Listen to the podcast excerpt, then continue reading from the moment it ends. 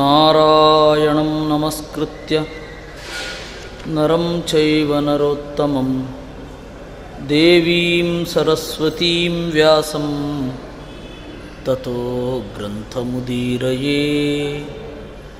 ವೇದವ್ಯಾಸಗುಣಾವಾಸ ವಿದ್ಯಾಧೀಶಸತಾಂ ವಶ ಮಾಂ ನಿರಾಶಂ ಗತಕ್ಲೇಶಂ ಕುರುವನಾಶಂ ಹರೇ ನಿಶಂ.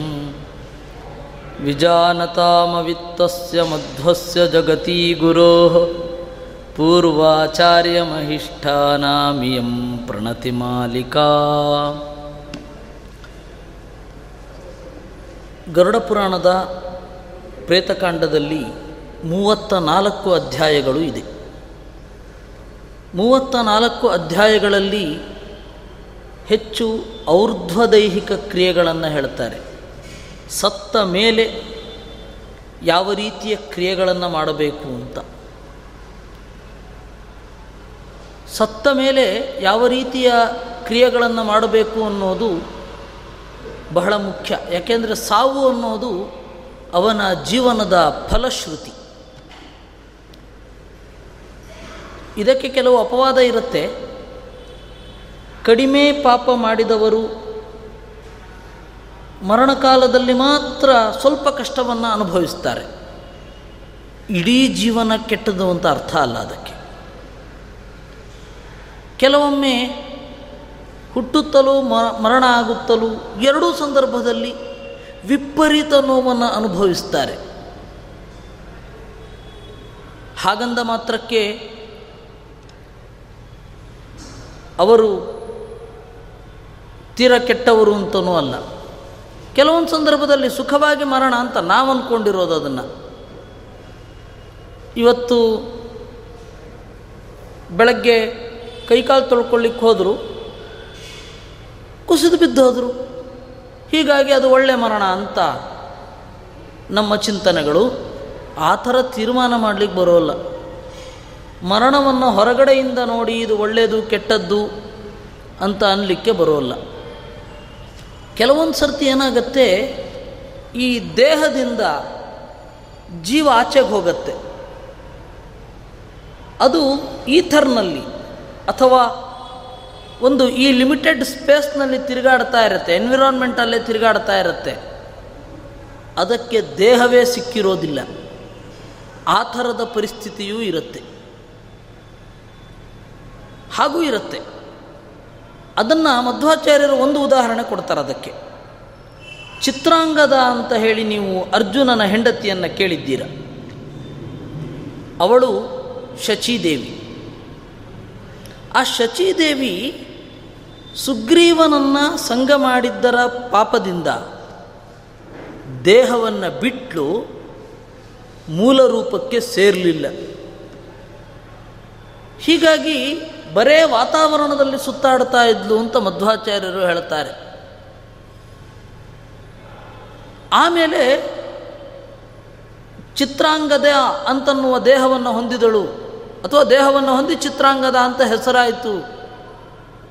ತೇನೈವ ಹೇತೋಹೋ ನಾತಿ ಸಾಮೀಪ್ಯ ಮಾಸ. ಆ ಕಾರಣದಿಂದ, ಆ ಪಾಪದಿಂದ ನಾತಿ ಸಾಮೀಪ್ಯ ಮಾಸ, ಅವಳು ಸಾಮೀಪ್ಯವನ್ನು ಹೊಂದಲಿಲ್ಲ. ಯಾರ ಸಾಮೀಪ್ಯವನ್ನು? ಅರ್ಜುನನ ಸಾಮೀಪ್ಯ, ಗಂಡನ ಸಾಮೀಪ್ಯ ಸಿಗಲಿಲ್ಲ ಅವಳಿಗೆ ಅಂತ ಹೇಳ್ತಾರೆ. ಅರ್ಜುನನಿಗೆ ಮರ್ತೋಗಿದ್ದಲ್ಲ,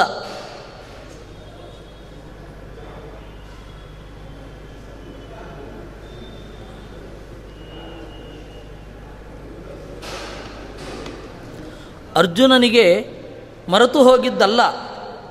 ಆದರೆ ಆ ನಿಯಮವೇ ಪುತ್ರಿಕಾ ಪುತ್ರ ಧರ್ಮ ಅಂತ, ಮಗಳ ಮಗನನ್ನು ತನ್ನ ಮಗ ಅಂತ ಸ್ವೀಕರಿಸೋದು. ಆಗಿನ ಕಾಲದಲ್ಲಿ ರಾಜರಿರ್ತಾ ಇದ್ದರು.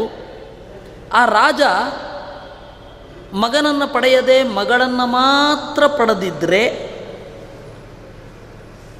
ಮಗಳನ್ನು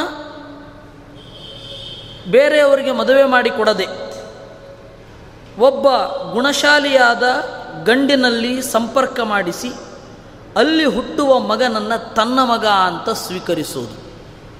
ಅದನ್ನು ಪುತ್ರಿಕಾ ಪುತ್ರ ಧರ್ಮ ಅಂತ ಕರೀತಾರೆ. ಆ ಪುತ್ರಿಕಾ ಪುತ್ರ ಧರ್ಮದ ಮೂಲಕ ಬಭ್ರುವಾಹನನನ್ನು ಚಿತ್ರಾಂಗದಯ ಅಪ್ಪ ಪಡೆದ. ಅದರಿಂದಾಗಿ ಬಭ್ರುವಾಹನನ ಮೇಲೆ ಅರ್ಜುನನಿಗೆ ಅಧಿಕಾರ ಇರಲಿಲ್ಲ. ಮತ್ತು ಅದೇ ಕಾರಣದಿಂದ ಬಭ್ರುವಾಹನ ಕುರುಕ್ಷೇತ್ರದ ಯುದ್ಧದಲ್ಲಿ ಭಾಗವಹಿಸಲಿಲ್ಲ. ಆ ಕಾರಣವೇ ವಿನಃ ಅರ್ಜುನನಿಗೆ ಮರ್ತೋಗಿತ್ತು ಅನ್ನೋದು ಈ ಫಿಲಮ್ನವರ ಕಥೆ, ನಾಟಕದವರ ಕಥೆ. ಅರ್ಜುನನಿಗೆ ಚೆನ್ನಾಗಿ ನೆನಪಿತ್ತು, ಇವಳು ನನ್ನ ಹೆಂಡತಿ ಚಿತ್ರಾಂಗದೆ, ಇವನು ನನ್ನ ಮಗ ಬಭ್ರುವಾಹನ ಅಂತ. ಇಷ್ಟು ಯಾಕೆ ಹೇಳ್ತಾ ಇದ್ದೀನಿ ಅಂದರೆ, ಕೆಲವೊಂದು ಜೀವ ದೇಹವನ್ನು ಬಿಟ್ಟು ಹೊರಗಡೆ ಹೋದ ಮೇಲೆ ಈ ವಾತಾವರಣದಲ್ಲೇ ತೇಲ್ತಾ ದೇಹದ ಒಳಗಡೆ ಹೊಕ್ಕೋದು ಸ್ವಲ್ಪ ತಡ ಆಗತ್ತೆ. ಕೆಲವೊಂದು ಕೂಡಲೇ ಸಿಗತ್ತೆ, ಕೆಲವೊಂದು ಜೀವಗಳಿಗೆ ಕೂಡಲೇ ದೇಹ ಸಿಗತ್ತೆ. ಹಾಗೆ ಕೂಡಲೇ ದೇಹ ಸಿಕ್ಕಾಗ ಏನಾಗತ್ತೆ, ಹಿಂದಿನ ಜನ್ಮದ ನೆನಪಿರುತ್ತೆ. ಇಯಾನ್ ಸ್ಟೀವನ್ಸನ್ ಅಂತನೋನು ಒಬ್ಬ ಸುಮಾರು 50-60 ವರ್ಷಗಳ ಕಾಲ ರೀಬರ್ತಿನ ಬಗ್ಗೆ ರಿಸರ್ಚ್ ಮಾಡಿ ಒಂದು ಸುಮಾರಾದ ಅಭಿಪ್ರಾಯವನ್ನು ಕೊಟ್ಟಿದ್ದಾನೆ. ಅದರಲ್ಲಿಯೂ ಇದೇ ಅಭಿಪ್ರಾಯ ಪಡ್ತಾನೆ. ದೇಹವನ್ನು ಬಿಟ್ಟ ಕೂಡಲೇ ಇನ್ನೊಂದು ದೇಹವನ್ನು ಹೊಂದುವ ಪ್ರಸಂಗ ಇರುತ್ತಲ್ಲ, ಅವರಿಗೆ ಪೂರ್ವಜನ್ಮದ ನೆನಪು ಸ್ವಲ್ಪ ಇರುತ್ತೆ. ಎಲ್ಲಿಯ ತನಕ? ಒಂದು 5 ವರ್ಷ, 6 ವರ್ಷ, 10 ವರ್ಷದ ತನಕ. ಆಮೇಲೆ ಮರ್ತು ಹೋಗುತ್ತೆ.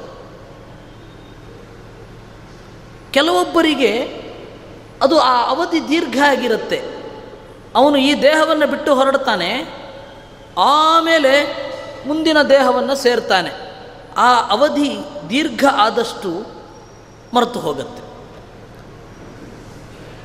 ಇದು ಎಲ್ಲ ಕೆಲವೊಂದೆಲ್ಲ ಸ್ಪೆಷಲ್ ನಿಯಮಗಳಿರುತ್ತೆ, ಕೆಲವೊಂದು ಕಾಮನ್ ರೂಲ್ಸ್ ಇರ್ತವೆ.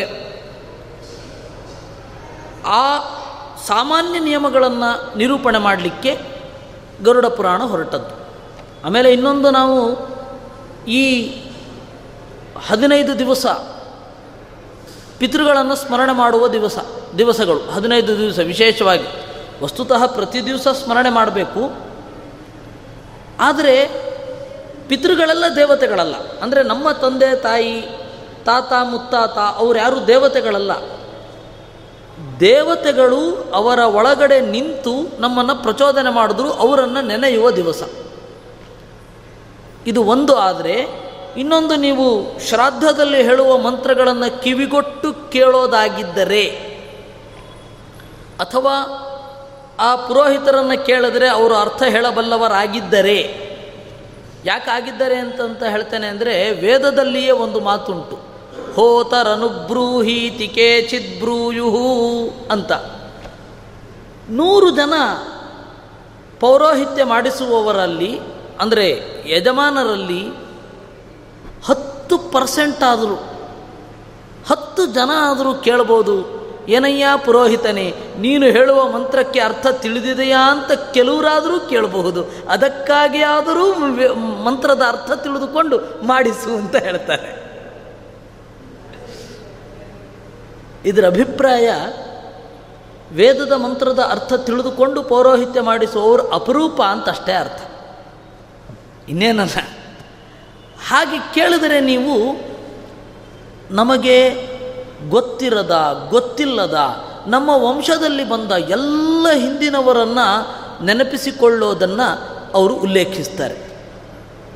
ನೀವು ಆ ಮಂತ್ರವನ್ನು ನೋಡಿದರೆ, ಏ ಅಗ್ನಿದಗ್ಧಾಹ, ಯಾರು ಬೆಂಕಿಯಿಂದ ಸುಟ್ಟು ಹೋಗಿರ್ತಾರೆ, ಯಾರು ದುರ್ಮರಣವನ್ನು ಹೊಂದಿರ್ತಾರೆ, ಯಾರು ದುಷ್ಕರ್ಮಗಳಿಂದ ಸತ್ತಿರ್ತಾರೆ, ಡಕಾಯಿತಿಗೆ ಒಳಗಾಗಿ ಸತ್ತಿರ್ತಾರೆ, ಈ ತರಹದ ದುರ್ಮರಣ ಅಂತ ಯಾರ್ಯಾರ ಹೊಂದಿದ್ದಾರೆ ಅವರೆಲ್ಲರೂ ಕೂಡ ನಾವು ಕೊಡುವ ತರ್ಪಣದಿಂದ ಪ್ರೀತರಾಗಲಿ ಅಂತ ಹೇಳ್ತಾರೆ. ಈ ತರಹದ ಔರ್ಧ್ವದೈಹಿಕ ಕ್ರಿಯೆಗಳನ್ನು ನಿರೂಪಣೆ ಮಾಡ್ತಾರೆ. ಸರಿ, ಯಾರು ಮಾಡಬೇಕು? ಇದನ್ನು ಮಕ್ಕಳಿರೋರು ಮಾಡಬೇಕು. ಮಕ್ಕಳಿದ್ದರೂ ಮಕ್ಕಳಲ್ಲಿ ನಂಬಿಕೆ ಇಲ್ಲದೆ ಹೋದರೆ ಏನು ಮಾಡಬೇಕು? ಆಗ ಸ್ವಹಸ್ತೇನೈವ ಸಾ ಕಾರ್ಯ ಮೋಕ್ಷ ಕಾಮೈಸ್ತು ಮಾನವೈ. ತಾವೇ ಮಾಡ್ಕೋಬೇಕು ಅಂದರು. ಸಾಯುವ ಮೊದಲು ನಮ್ಮ ಮಕ್ಕಳಲ್ಲಿ ನಂಬಿಕೆ ಇಲ್ಲದಿದ್ದರೆ ನಮ್ಮೆಲ್ಲ ಕ್ರಿಯೆಗಳನ್ನು ನಾವೇ ಮಾಡಿಕೊಳ್ಳೋದು ಬಹಳ ಒಳ್ಳೆಯದು. ಈಗ ಮಗ ಏನು ಮಾಡಬೇಕು? ಮಗ ತಂದೆಯ ಪರವಾಗಿ ಗೋದಾನ ಮಾಡಬೇಕು, ತಾಯಿಯ ಪರವಾಗಿ ಗೋದಾನ ಮಾಡಬೇಕು. ಅಲ್ಲ, ಕೊಟ್ಟ ಗೋವು ಇಲ್ಲೇ ಸಾಯತ್ತೆ, ತೆಗೆದುಕೊಂಡವನು ಕೂಡ ಇಲ್ಲೇ ಸಾಯ್ತಾನೆ, ಕೊಟ್ಟವನು ಇಲ್ಲೇ ಸಾಯ್ತಾನೆ. ಯಾವ ಗೋವು ವೈತರಣಿ ನದಿಯನ್ನು ದಾಟಿಸತ್ತೆ ಹೇಳಿ ಅಂತ ಪ್ರಶ್ನೆ. ಮಹಾಭಾರತದ ಅಶ್ವಮೇಧಿಕ ಪರ್ವ, ಇದು ಅನುಶಾಸನ ಪರ್ವದಲ್ಲಿಯೂ ಈ ಪ್ರಶ್ನೆ ಇದೆ. ಇದು ಎಂಥದ್ದಿದು ಅಂತ. ದಡ್ಡತನ ನಾಸ್ತಿಕರದ್ದು ಇದೆ, ಆಸ್ತಿಕರದ್ದು ಇದೆ. ದಡ್ಡತನಕ್ಕೆ ನಾಸ್ತಿಕರು ಆಸ್ತಿಕರು ಅಂತ ಭೇದ ಇಲ್ಲ. ಅವರು ಮೌನಾಚರಣೆ ಅಂತ ಮಾಡಲ್ವ, ಅವ್ರಿಗೆ ಹೋಗಿ ತಲುಪತ್ತಾ? ಶ್ರದ್ಧಾಂಜಲಿನ ಬರೀತಾರಲ್ಲ, ಅವ್ರಿಗೆ ಹೋಗಿ ತಲುಪತ್ತಾ? ಯಾಕೆ ಮಾಡೋದು ಮತ್ತೆ? ಅದರಿಂದಾಗಿ ನಮ್ಮನ್ನು ಅವರು ಗೇಲಿ ಮಾಡ್ತಾರೆ, ನಾವು ಅವ್ರನ್ನ ಗೇಲಿ ಮಾಡಬಹುದು. ದಡ್ಡತನ ಇಬ್ಬರಿಗೂ ಸಮಾನ. ಆದರೆ ನಮಗೆ ನಮ್ಮ ಕ್ರಿಯೆಗೆ ಅರ್ಥ ಇದೆ, ನಮಗೆ ಗೊತ್ತಿಲ್ಲ ಅಷ್ಟೇ. ಅವ್ರಿಗೆ ಗೊತ್ತಿದೆ ಅಂತ ಅಂದ್ಕೊಂಡಿದ್ದಾರೆ, ಅವ್ರ ಕ್ರಿಯೆಗೆ ಅರ್ಥ ಇಲ್ಲ ಅಷ್ಟೇ. ಎರಡೇ ವ್ಯತ್ಯಾಸ ಇರೋದು. ಇರಲಿ, ಒಂದು ಸ್ವಲ್ಪ ಏನು ವಿಷಯ ಅಂತ ಹೇಳ್ತೇನೆ. ಹೌದು, ಕೊಟ್ಟವನು ಇಲ್ಲೇ ಸಾಯ್ತಾನೆ, ಕೊಟ್ಟ ಗೋವು ಕೂಡ ಇಲ್ಲೇ ಸಾಯುತ್ತೆ, ತೆಗೆದುಕೊಂಡವನು ಇಲ್ಲೇ ಸಾಯ್ತಾನೆ. ಆದರೆ ಆ ಉಪಕಾರದಿಂದ ಬಂದ ಫಲ ಇದೆಯಲ್ಲ, ಅದರಿಂದ ಅವನಲ್ಲಿ ವೈತರಣಿ ನದಿಯನ್ನು ದಾಟ್ತಾನೆ ಅಂತ ಕಾನ್ಸೆಪ್ಟ್. ಅಂದರೆ ಏನರ್ಥ? ಪರೋಪಕಾರಾದಿಗಳು ಇದೆಯಲ್ಲ, ಆ ಪರೋಪಕಾರ ಅನ್ನೋದು ನಮ್ಮನ್ನು ದಾಟಿಸೋದು. ದಾನ ಮತ್ತು ಉಪಕಾರ ಎರಡು ಬೇರೆ ಬೇರೆ. ದಾನ ಬೇರೆ, ಉಪಕಾರ ಬೇರೆ. ಬಹಳ ಜನ ಏನು ಅಂತಂದರೆ, ನಾವು ಅನಾಥಾಶ್ರಮಕ್ಕೆ ಡೊನೇಟ್ ಮಾಡಿದೆವು, ನಾವು ದಾನ ಮಾಡಿದೆವು. ಅದು ದಾನ ಅಲ್ಲ, ಅದು ಉಪಕಾರ. ದಾನ ಅಂತಂದ್ರೇನು? ಯಾರು ಜ್ಞಾನದಲ್ಲಿಯೇ ತನ್ನ ಬಾಳನ್ನು ಸವೆಸುತ್ತಾನೆ, ಕೇವಲ ಜ್ಞಾನಕ್ಕಾಗಿ ತನ್ನ ಜೀವನವನ್ನು ಮುಡಿಪಿಡುತ್ತಾನೆ, ಅವನನ್ನು ನೋಡಿಕೊಳ್ಳೋದು, ಅವನಿಗೆ ಅನುಕೂಲವಾದದ್ದನ್ನು ಕೊಡೋದು ದಾನ.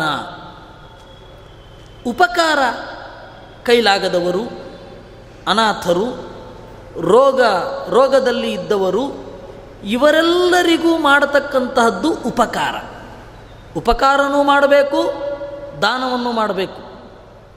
ಆದರೆ ಯಾವುದು ಏನು ಅಂತ ನಮಗೆ ಕಲ್ಪನೆ ಇರಬೇಕು. ಕೆಲವರು ಉಪಕಾರವನ್ನೇ ದಾನ ಅಂತ ಅಂದ್ಕೊಂಡಿರ್ತಾರೆ, ಇನ್ನು ಕೆಲವರು ದಾನವನ್ನು ಉಪಕಾರ ಅಂದ್ಕೋತಾರೆ. ಎರಡೂ ಡೇಂಜರಸ್. ದಾನ ಉಪಕಾರ ಅಲ್ಲ, ದಾನ ನಮ್ಮ ಕರ್ತವ್ಯ, ಆಯಿತಾ? ಉಪಕಾರ ದಾನ ಅಲ್ಲ. ಉಪಕಾರವೂ ಮಾಡಬೇಕೇ, ಎರಡರ ನಡುವಣ ವ್ಯತ್ಯಾಸ ನಮಗೆ ಗೊತ್ತಿರಬೇಕು. ಹೀಗಾಗಿ ಒಟ್ಟಾರೆ ನಮಗಿಂತ ಮೇಲಸ್ತರದಲ್ಲಿರೋರು ಕೊಡೋದು, ನಮಗಿಂತ ಕೆಳಸ್ತರದಲ್ಲಿರೋರು ಕೊಡೋದು. ನಮಗಿಂತ ಕೆಳಸ್ತರದಲ್ಲಿರೋರು ಕೊಟ್ಟರೆ ಅದು ಉಪಕಾರ, ನಮಗಿಂತ ಮೇಲಸ್ತರದಲ್ಲಿರೋರು ಕೊಟ್ಟರೆ, ಅಂದರೆ ದೃಢಾಂಗನಾಗಿರ್ತಾನೆ, ಅಂಗವೈಕಲ್ಯ ಇರೋದಿಲ್ಲ, ಕೇವಲ ಅಧ್ಯಯನಕ್ಕೆ ಅಂತ ಜೀವನ ಮೀಸಲಿಡ್ತಾನೆ, ಅವನಿಗೆ ನಾವು ಕೊಡತಕ್ಕಂತಹ ಇದೇನಿದೆ ದ್ರವ್ಯಾದಿ ಸಹಾಯ ಏನಿದೆ ಅದು ದಾನ, ಅದು ಉಪಕಾರ ಅಲ್ಲ, ನಮ್ಮ ಕರ್ತವ್ಯ. ಕಾರಣ ನಮಗೆ ಅಲ್ವಾ ಜ್ಞಾನ ಬೇಕಾದದ್ದು, ಅದಕ್ಕೆ ಅವನು ಕೊಡಬೇಕು. ಶುಶ್ರೂಷ ಅಂತಾರೆ ಸೇವೆಗೆ. ಏನು ಹೇಳಿ? ಶ್ರೋತುಮಿಚ್ಛಾ ಶುಶ್ರೂಷ, ಕೇಳಬೇಕು ಅನ್ನುವ ಬಯಕೆಯಿಂದ ಏನು ಕೊಡ್ತೇವೆ, ಏನು ಮಾಡ್ತೇವೆ, ಅದು ಶುಶ್ರೂಷ. ಇದು ಉಪಕಾರ, ಕರುಣೆಯಿಂದ ಮಾಡತಕ್ಕಂಥದ್ದು. ಈ ಎರಡಿದೆ, ಉಪಕಾರ ಮತ್ತು ದಾನ ಅಂತ. ಬದುಕಿರಬೇಕಾದ್ರೇ ನಮ್ಮ ಮಕ್ಕಳಲ್ಲಿ ನಮಗೆ ನಂಬಿಕೆ ಇಲ್ಲದೆ ಹೋದರೆ, ಅಥವಾ ಮಕ್ಕಳಿಲ್ಲದಿದ್ದರೆ, ನಾವೇ ಇದು ಮೃತಿ ಹೊಂದಿದ ಮೇಲೆ ಆಗತಕ್ಕಂತಹ ಸಂಸ್ಕಾರಗಳ ಪರವಾಗಿ ಕೊಡ್ತಾ ಇದ್ದೇವೆ ಅಂತ ಅನುಸಂಧಾನ ಮಾಡೋದೇನಿದೆ ಅದಂತೂ ಅತ್ಯಂತ ಉತ್ತಮ ಅಂತ ಹೇಳ್ತಾರೆ. ಬಹಳ ಜನರಿಗೆ ಒಂದು ಕಲ್ಪನೆ ಏನಿದೆ ಅಂತಂದರೆ, ಮಕ್ಕಳಿಲ್ಲದೆ ಹೋದರೆ ಅವರು ಮೈಲಿಗೆ, ಸರ್ವಕರ್ಮ ಬಹಿಷ್ಕಾರ್ಯರು ಅಂತ ಕಲ್ಪನೆ ಇದೆ. ಆ ತರಹ ಇಲ್ಲ. ಯಾಕೆಂದರೆ ಸ್ವಯಂ ಮಧ್ವಾಚಾರ್ಯರೇ ಆ ರೀತಿ ಹೇಳಲಿಲ್ಲ. ಅವರು ಮಹಾಭಾರತ ತಾತ್ಪರ್ಯ ನಿರ್ಣಯದಲ್ಲಿ ವ್ಯಾಖ್ಯಾನ ಮಾಡಬೇಕಾದ್ರೆ ಮಹಾಭಾರತ ತಾತ್ಪರ್ಯ ನಿರ್ಣಯದಲ್ಲಿ ಹೇಳ್ತಾರೆ, ಮಕ್ಕಳಿದ್ದರೆ ಸದ್ಗತಿ ಅನ್ನೋದು ಅರ್ಥವಾದ ಜಾಹೀರಾತಿನ ತರಹ. ಜಾಹೀರಾತಿನಲ್ಲಿ ಈ ಎಣ್ಣೆ ಹಚ್ಕೊಂಡ್ರೆ ನಿಮಗೆ ಕೆಲಸ ಸಿಗತ್ತೆ ಅಥವಾ ಈ ಥರದ್ದು ಬೇಕಷ್ಟಿರುತ್ತೆ, ಈ ಪೆನ್ ತೊಗೊಂಡು ಬರೆದ್ರೆ ಪಾಸ್ ಆಗ್ತೀರಾ, ಓದದೇನೆ ಎಷ್ಟು ಪೆನ್ ತೊಗೊಂಡು ಎಷ್ಟು ಚೆನ್ನಾಗಿ ಬರೆದ್ರೂ ಏನು ಪಾಸ್ ಆಗಲ್ಲ. ಹಾಗೆ ಅದು ಅರ್ಥವಾದ, ಅದರ ಸ್ಪಿರಿಟ್ ಏನು ಈ ಎಣ್ಣೆ ತಗೊಳ್ಳಿ ಅಂತ ಅಷ್ಟೇ ಅರ್ಥ. ಹಾಗೆ ಮಕ್ಕಳನ್ನು ಉಂಟು ಮಾಡಿಕೊಳ್ಳಿ ಅನ್ನೋದಷ್ಟೇ ವಿನಃ ನೀವು ಕಾಮದಿಂದ ಮದುವೆ ಆಗೋದೇ ಆದರೆ ಸಂತತಿಯನ್ನು ಪಡೆಯಿರಿ ಅಂತ ಅದರ ಅರ್ಥ. ಕಾಮದಿಂದ ಮದುವೆ ಆದವು ಮಕ್ಕಳು ಮಾಡಲಿಲ್ಲ, ಆ ತರಹ ಇರಬಾರದು. ಯಾಕೆಂದರೆ ಶಾಸ್ತ್ರದಲ್ಲಿ ಬ್ರಾಹ್ಮ ವಿವಾಹ ಅಂತ ಒಂದು ಕಾನ್ಸೆಪ್ಟ್ ಇದೆ. ಪ್ರಾಚೀನ ಭಾರತದ ಶಾಸ್ತ್ರಗಳೆಲ್ಲ ಅಲ್ಟ್ರಾ ಮಾಡರ್ನ್, ನಿಮಗೆ ದಿಗ್ಭ್ರಮೆ ಆಗತ್ತೆ. ಶಾಸ್ತ್ರದ ನಿಜವಾದ ಸಂಗತಿಯನ್ನು ತೆರೆದು ತೋರಿಸಿದರೆ ಬ್ರಾಹ್ಮ ವಿವಾಹ ಅಂತ ಒಂದು ಕಾನ್ಸೆಪ್ಟ್ ಇದೆ. ಜ್ಞಾನಕ್ಕಾಗಿ ಆಗುವ ವಿವಾಹ, ದೈಹಿಕ ಸಂಪರ್ಕ ಇಲ್ಲ. ಈ ತರಹದ ವಿವಾಹ ಇದೆ. ಮಕ್ಕಳಾದ ಕೂಡಲೇ ಹೆಂಡತಿ ಮತ್ತು ಗಂಡ ಬೇರೆ ಆಗುವ ಪ್ರಾಜಾಪತ್ಯ ವಿವಾಹವೂ ಇದೆ. 12 ತರಹದ ಮಕ್ಕಳನ್ನು ಹೇಳ್ತಾರೆ. ಹೀಗಾಗಿ ಪ್ರಾಚೀನ ಭಾರತದ ಶಾಸ್ತ್ರಗಳು ಅಲ್ಟ್ರಾ ಮಾಡರ್ನ್. ನಮಗೆ ಈ ನೆಲೆಯಲ್ಲಿ ಅದು ಎಷ್ಟೋ ಬಾರಿ ಅರ್ಥ ಆಗದೇ ಇರೋದು ಇರುತ್ತೆ, ಕಮ್ಯುನಿಕೇಟ್ ಆಗದೇ ಇರೋದು ಇರುತ್ತೆ. ರಿಜಿಡಿಟಿ ಇದ್ದರೆ, ಬಹಳ ರಿಜಿಡ್ ಆಗಿದ್ದರೆ ಹೃದಯದಲ್ಲಿ ಅದು ಅರ್ಥ ಆಗದಷ್ಟು ಎತ್ತರ ಅದು ಎಷ್ಟೋ ಬಾರಿ ಆಗಿರ್ತವೆ. ಯಾಕೆ ಹೇಳ್ತಾ ಇದ್ದೀನಿ ಅಂತಂದರೆ, ಮಕ್ಕಳನ್ನು ಹೊಂದುವುದೇ ಸ್ವರ್ಗಕ್ಕೆ ಸೋಪಾನ ಅಲ್ಲ. ಮಕ್ಕಳನ್ನು ಹೊಂದಿದ ಮೇಲೂ ಕೂಡ ಅವರು ಯೋಗ್ಯರಾಗಿಲ್ಲದೆ ಹೋದರೆ, ತಾನೇ ದಾನಾದಿಗಳನ್ನು ಕೊಟ್ಟು ಬದುಕಿರಬೇಕಾದ್ರೆ, ಇದು ಸತ್ತ ಮೇಲೆ ಈ ಕೊಟ್ಟ ದಾನ ಉಪಯೋಗ ಆಗಲಿ ಅಂತ ಸಂಕಲ್ಪ ಮಾಡಿ ದಾನಾದಿಗಳನ್ನು ಮಾಡಬೇಕು, ಉಪಕಾರಾದಿಗಳನ್ನು ಮಾಡಬೇಕು. ಸ್ತ್ರೀಣಾಮಪಿ ವಿಶೇಷೇಣ ಪಂಚವರ್ಷಾಧಿಕೇ ಶಿಶೌ. ಸ್ತ್ರೀಣಾಮಪಿ ವಿಶೇಷೇಣ, ಹೆಣ್ಣು ಮಕ್ಕಳು ಈ ದಾನಾದಿಗಳನ್ನು ತಾವೇ ಮುಂಚಿತವಾಗಿ ಮಾಡಿಕೊಳ್ಳಬಹುದು. ಅವರ ಪ್ರೇತತ್ವ ನಿವಾರಣೆಗೂ ಕೂಡ ಇದನ್ನು ಮಾಡಬಹುದು. ಪ್ರೇತತ್ವ ಅಂದ್ರೇನು ಗೊತ್ತಾ? ಪ್ರ ಇತಃ, ಇಲ್ಲಿಂದ ಮೇಲ್ಗಡೆ ಹೋದವನು ಅಂತ. ಹೋದವನು ಏನಾಗಿದ್ದಾನೆ ಅಂತ ಗೊತ್ತಿಲ್ಲ. ಅಕಸ್ಮಾತ್ ಏನಾದರೂ ಆಗಿದ್ದರೆ, ಕೆಟ್ಟದಾಗಿದ್ದರೆ, ಪಿತೃದೇವತೆಗಳು ಅವರು ಒಳ್ಳೆಯದು ಮಾಡಲಿ ಅಂತ ಪಿತೃದೇವತೆಗಳನ್ನು ಅವರ ನಾಮವೆಂಬ ಪ್ರತೀಕದಲ್ಲಿ ಆರಾಧನೆ ಮಾಡೋದು. ಇದು ಶ್ರಾದ್ದದ ಗುಟ್ಟು ಇದು. ಆದರೆ ಸಾಮಾನ್ಯ ನಮ್ಮ ತಂದೆ ಬರ್ತಾರೆ, ನಮ್ಮ ತಾಯಿ ಬರ್ತಾರೆ ಅಂತ ಹೇಳೋದಿದೆ. ಆದರೆ ನಮ್ಮ ತಂದೆ ತಾಯಿಗೆ ತಲುಪಿಸ್ಲಿಕ್ಕೆ ಅವರು ಬರ್ತಾರೆ, ಆ ಜೀವವೇ ಬರೋದಿಲ್ಲ. ಆ ಜೀವಕ್ಕೆ ಏನು ಬೇಕೋ ಅದನ್ನು ಪಿತೃದೇವತೆಗಳು ತಲುಪಿಸುತ್ತಾರೆ.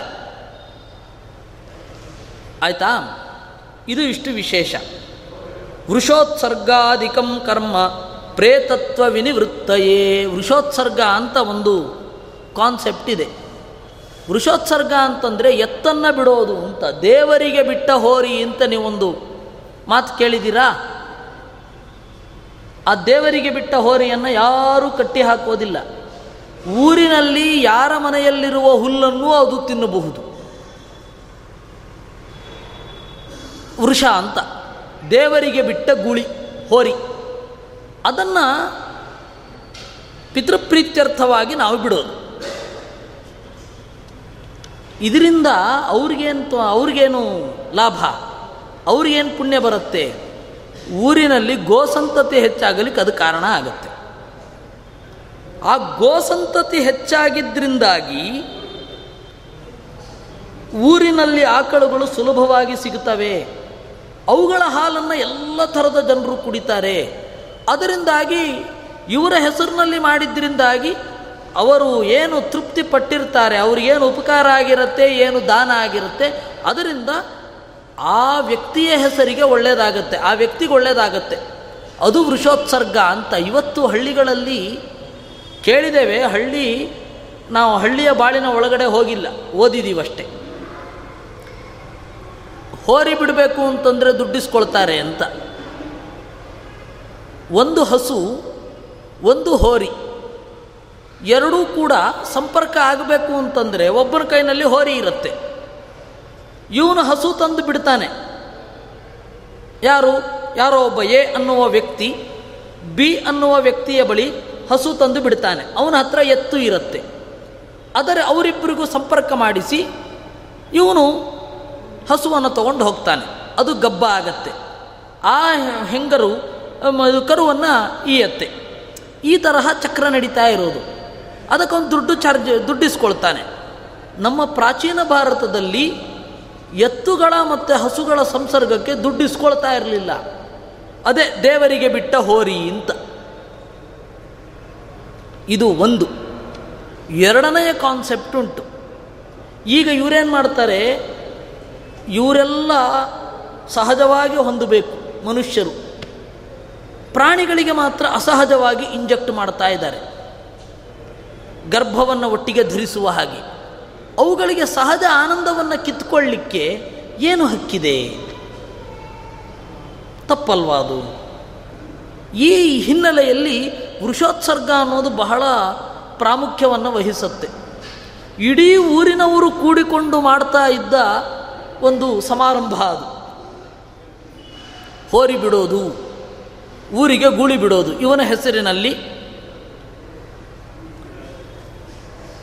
ಹೋರಿಯನ್ನು ಬಿಡೋದು ಅಂತ. ಇದು ನಮಗೆ ತಪ್ಪಿ ಹೋಗಿದೆ. ಇವತ್ತು ವೃಷೋತ್ಸರ್ಗ ಅಂತಂದರೆ ಎಲ್ಲರೂ ಕಣ್ಕಂಡು ಬಿಡಬೇಕಷ್ಟೇ, ಮಂತ್ರಪೂರ್ವಕವಾಗಿ ಮಾಡಿಬಿಡೋದು. ಅಲ್ಲಿ ನಿಜವಾಗಿಯೂ ವೃಷೋತ್ಸರ್ಗ ಆಗಬೇಕು. ಹಳ್ಳಿಗಳಲ್ಲಿ ಮನೆಗಳಲ್ಲಿ ವೃಷೋತ್ಸರ್ಗ ಆಗಬೇಕು. ಆ ಎತ್ತು ಮತ್ತು ಹಸುಗಳ ಸಂಸರ್ಗವನ್ನು ತಾಯಿ ಮತ್ತು ತಂದೆಯರ ಸಂಸರ್ಗದಂತೆ ನಾವು ಅತ್ಯಂತ ಪ್ರೀತಿಯಿಂದ ಗೌರವದಿಂದ ಯೋಚನೆ ಮಾಡಬೇಕು, ನೋಡಬೇಕು. ಆದರೆ ಇವತ್ತು ಅದರಿಂದ ಬಹಳ ದೂರ ಬಂದುಬಿಟ್ಟಿದ್ದೇವೆ. ಇವತ್ತಿನ ನಮಗೆ ವೃಷೋತ್ಸರ್ಗ ಅಂದರೆ ಅರ್ಥ ಆಗೋಲ್ಲ. ವೃಷೋತ್ಸರ್ಗಾದಿಗಳನ್ನು ನಾವು ಮಾಡಬೇಕು. ನೋಡಿ, ಗರುಡ ಪುರಾಣ ಈ ರೀತಿ ಹೇಳುತ್ತೆ. ನೀವು ಬೇರೊಬ್ಬರಿಗೆ ಉಪಕಾರ ಮಾಡಬೇಕು, ದಾನ ಮಾಡಬೇಕು. ಮರಣಕ್ಕಿಂತ ಪೂರ್ವದಲ್ಲಿ ನೀವು ಮಾಡಬೇಕು. ಮರಣ ಆದ ಮೇಲೆ ನಿಮ್ಮ ಹೆಸರಿನಲ್ಲಿ ನಿಮ್ಮ ಮಗ ಮಾಡಬೇಕು. ಇದು ಇರಬೇಕಾದದ್ದು, ಹಿಂದೆ ಇದ್ದದ್ದು. ಆದರೆ ಈಗ ಹಾಗಿಲ್ಲ. ಪ್ರಾಣಿಗಳ ಸಹಜವಾದ ಬಾಳಿನ ಚಕ್ರವನ್ನು ಕತ್ತರಿಸಿ ನಾವು ಬಹಳ ಪಾಪ ಕಟ್ಟಿಕೊಳ್ತಾ ಇದ್ದೇವೆ. ಈ ವೃಷೋತ್ಸರ್ಗ ಮೊದಲಾದವುಗಳನ್ನು ಮಾಡಬೇಕು. ಇಷ್ಟು ತಾತ್ಪರ್ಯ. ಗೋದಾನ ಅಂದರೆ ಸುಮ್ಮನೆ ನಾವಿವತ್ತು ಸಾಂಕೇತಿಕವಾಗಿ ಗೋವನ್ನು ದಾನ ಮಾಡ್ತೇವೆ ಅಲ್ಲ. ಇವತ್ತಿರೋ ಪರಿಸ್ಥಿತಿಯಲ್ಲಿ ನಾವು ಗೋವನ್ನು ಯಾರಾದರೂ ವಿದ್ವಾಂಸರಿಗೆ ಕೊಟ್ಟರೆ ಅವ್ರು ಎಲ್ಲಿ ಕಟ್ಟಬೇಕು? ಹಾಲ್ನಲ್ಲೋ ರೂಮಲ್ಲೋ? ಈ ಪ್ರಸಂಗ ಇದೆ. ಅದರಿಂದಾಗಿ ಇವತ್ತು ಈ ಪರಿಸ್ಥಿತಿ ಬಂದಿದ್ದೇವೆ. ಆದರೆ ಮೂಲ ಕಾನ್ಸೆಪ್ಟನ್ನು ಮರಿಬಾರದಲ್ವಾ? ನಮ್ಮ ಸಂಬಂಧಿಕರೊಬ್ಬರಿಗೆ, ವಿದ್ವಾಂಸರಿಗೆ ಒಬ್ಬ ದಿವಸ ಬಂದು ಕಾಟ ಕೊಡ್ತಾ ಇದ್ದ, ಗೋದಾನ ಕೊಡ್ತೇನೆ ಅಂತ. ಅದಕ್ಕೆ ನಮ್ಮ ಮುತ್ತಜ್ಜಿ ಹೇಳಿದ್ರು, ಹೌದು, ಎಲ್ಲಿ ಕಟ್ಟೋಣ? ರೂಮಲ್ಲಿ ಕಟ್ಟೋಣ, ಹಾಲಲ್ಲಿ ಕಟ್ಟೋಣ ಅಂತ ಕೇಳಿದ್ರು. ಆ ಪರಿಸ್ಥಿತಿ ಇದೆ. ಅದಾಗಿ ವೃಷೋತ್ಸರ್ಗ ಅಂತ ಹೇಳಿದರೆ ಊರಿಗೆ ಒಂದು ಹೋರಿಯನ್ನು ಬಿಡೋದು, ಅದು ದೇವರಿಗೆ ಬಿಟ್ಟ ಗೂಳಿ ಅಂತನ್ನೋದು, ಅದು ಯಾವ ಹುಲ್ಲನ್ನು ಬೇಕಾದರೂ ಮೇದು ಬರೋದು, ಅದು ಎತ್ತಿನೊಂದಿಗೆ ಸಂಪರ್ಕ ಮಾಡೋದು, ಆ ಎತ್ತು ಅಥವಾ ಆ ಗೂಳಿ ಹಸುವಿನೊಂದಿಗೆ ಸಂಪರ್ಕ ಮಾಡಿ ಆ ಹಸುವಿನಿಂದ ಬಂದ ಕರು ಮತ್ತು ಅದರಿಂದ ಉಂಟಾಗುವ ಹಾಲು ಅದರಿಂದ ಊರವರೆಲ್ಲ ಹಂಚಿಕೊಂಡು ಕುಡಿಯೋದು, ಇದೆಲ್ಲ ನಮ್ಮ ಕಲ್ಪನೆ ಕೂಡ ಬರಲ್ಲ. ವೃಷೋತ್ಸರ್ಗ ಅಂದ್ರೇನು ಅನ್ನೋದಕ್ಕೆ ನಾನು ಇಷ್ಟು ಹೇಳಬೇಕಾಯಿತು. ವೃಷೋತ್ಸರ್ಗ ಧೃತೆ ನಾಣ್ಯತ್ಕಿಂಚಿದಸ್ತಿ ಮಹೀತಳೆ. ವೃಷೋತ್ಸರ್ಗಕ್ಕಿಂತ ಮಿಗಿಲಾದ ಇನ್ನೊಂದು ಒಳ್ಳೆಯ ಕ್ರಿಯೆಯೇ ಮಹೀತಳೆ ನಾಸ್ತಿ, ಭೂಮಿಯಲ್ಲಿ ಇಲ್ಲ. ಅಂದರೆ ಎಲ್ಲವೂ ಸಮಾಜಕ್ಕೆ ಒಳ್ಳೆಯದಾಗಿ ಇರಬೇಕು. ನೀವು ಏನೇ ಮಾಡಿ, ದೇವರ ಹೆಸರಿನಲ್ಲಿ ಏನೇ ಕಾರ್ಯಕ್ರಮಗಳನ್ನು ಮಾಡಿ, ಅದು ಸಮಾಜಕ್ಕೆ ಒಳ್ಳೆಯದಾಗಿರಬೇಕು ಅಂತನ್ನುವ ಕಾನ್ಸೆಪ್ಟ್ ಇತ್ತು. ನಿಮಗೆ ದೇವಾಲಯ ಹೇಗಿರಬೇಕು ಅಂದರೆ ಮಧ್ವಾಚಾರ್ಯ ಹೇಳ್ತಾರೆ, ಉದ್ಯಾನ ಇರಬೇಕು, ನೀರು ಹತ್ತಿರದಲ್ಲಿರಬೇಕು, ನೃತ್ಯ ಮೊದಲಾದವುಗಳನ್ನೆಲ್ಲ ಮಾಡಬೇಕು. ಇನ್ನು ತಂತ್ರಶಾಸ್ತ್ರದ ಒಳಗಡೆ ಹೋದರೆ ದೇವಾಲಯದ ಧರ್ಮದರ್ಶಿ ಇರ್ತಾನಲ್ಲ, ಅವನು ಕಲಾವಿದ ಆಗಿರಬೇಕಂತೆ. ಯಾಕೆ ಅಂತಂದರೆ ಯಾರಿಗೆ ಕಲೆಯಲ್ಲಿ ತೀವ್ರವಾದ ಆಸಕ್ತಿ ಇದೆ ಅವರಿಗೆ ದೇವರ ಮುಂದೆ ನೃತ್ಯವನ್ನು ಪ್ರದರ್ಶಿಸಲಿಕ್ಕೆ ಅವಕಾಶ ಕೊಡಬೇಕು. ಅವರಿಗೆ ಪ್ರಮೋಷನ್ ಉಂಟಾಗತ್ತೆ ರಾಜನ ಆಸ್ಥಾನಕ್ಕೆ. ಹೀಗಾಗಿ ನಿಮಗೆ ಕೆಲವೆಲ್ಲ ಹೇಳಿದ್ರೆ ನಗು ಬರುತ್ತೆ, ಒಂದು ನನ್ನ ಮೇಲೆ ಅಪನಂಬಿಕೆ ಬರುತ್ತೆ, ಸನ್ಯಾಸಿಗಳಿಗೆ ದೇವಾಲಯದಲ್ಲಿ ಪ್ರವೇಶ ಇಲ್ಲ ಅಂತ. ಯಾಕೆಂದರೆ ರಂಗಸ್ಥಳ ಎಲ್ಲ ಇರುತ್ತೆ, ಅಲ್ಲಿ ಸನ್ಯಾಸಿಗಳು ಬರೋ ಹಾಗಿಲ್ಲ. ಅಂದರೆ ಯಾವ ದೇವಾಲಯದಲ್ಲಿ ರಂಗಸ್ಥಳ ಇರುತ್ತೋ ಅಲ್ಲಿ ಸನ್ಯಾಸಿಗಳಿಗೆ ಪ್ರವೇಶ ಇಲ್ಲ. ಯಾಕೆಂದರೆ ಅಲ್ಲಿ ನಟರು, ನರ್ತಕರು, ನರ್ತಕಿಯರು, ನಟಿಯರು ಎಲ್ಲ ಇರ್ತಾರೆ, ಅದಕ್ಕೆ ಅಂತ. ಇವತ್ತು ಹೇಳಿದ್ರೆ ಒಬ್ಬ ದೇವಾಲಯದ ಮೊಕ್ತೇಸರ ಅಥವಾ ಧರ್ಮದರ್ಶಿಗೆ ಆರ್ಟಿಸ್ಟಿಕ್ ಸೆನ್ಸ್ ಇರಬೇಕು ಅಥವಾ ಆರ್ಟ್ ಸೆನ್ಸ್ ಇರಬೇಕು ಅಂತ ಅನ್ನೋದೇ ಹಾಸ್ಯಾಸ್ಪದ ಆಗೋಗಿದೆ. ಕೇಳಿದ ಕೂಡಲೇ ಬಹಳ ಜನ ನಕ್ಕಿದ್ರು, ಅದು ಹೆಂಗೆ ಸಾಧ್ಯ ಅಂತ. ಅದರಿಂದಾಗಿ ನಾವು ಹಳೆಯ ಕರ್ಮಗಳನ್ನು ಏನೇ ಮಾಡಬೇಕಾದರೂ ಕೂಡ ಅದು ಸಮಸ್ತ ಜನಹಿತಕ್ಕಾಗಿ ಮಾಡೋದಾಗಿರ್ತಿತ್ತು. ದೇವಾಲಯದಲ್ಲಿ ನಡೆಸುವ ನೃತ್ಯೋತ್ಸವ ಇರಬಹುದು, ದೇವಾಲಯದಲ್ಲಿ ನಡೆಸುವ ನರ್ತನ ಸೇವೆ ಇರಬಹುದು, ದೇವಾಲಯದಲ್ಲಿ ನಡೆಸುವ ಗೀತ ಸೇವೆ ಇರಬಹುದು, ಎಲ್ಲವೂ ಕೂಡ ಕಲಾವಿದರನ್ನು ಎತ್ತುವಂತಹ ಒಂದು ಸಂದರ್ಭಗಳು, ಕಲೆಗೆ ಸಂಬಂಧಪಟ್ಟ ಹಾಗೆ. ಆಮೇಲೆ ದೇವಾಲಯದ ಪುಷ್ಕರಣಿ ಶುದ್ಧ ಮಾಡೋದು, ಊರ ಪುಷ್ಕರಣಿಯಿಂದ ನೀರು ತರೋದು, ಎಲ್ಲ ಪುಷ್ಕರಣಿಯಿಂದಲೂ ಕೂಡ ಅಭಿಷೇಕಕ್ಕೆ ಅಂತ ನೀರು ತರೋದು, ಇದೆಲ್ಲ ಮಾಡಬೇಕಾದ್ರೆ ಇಡೀ ಊರವರೆಲ್ಲ ಸೇರಬೇಕಾಗತ್ತೆ, ಪುಷ್ಕರಣಿಯನ್ನು ಕ್ಲೀನ್ ಮಾಡಬೇಕಾಗತ್ತೆ.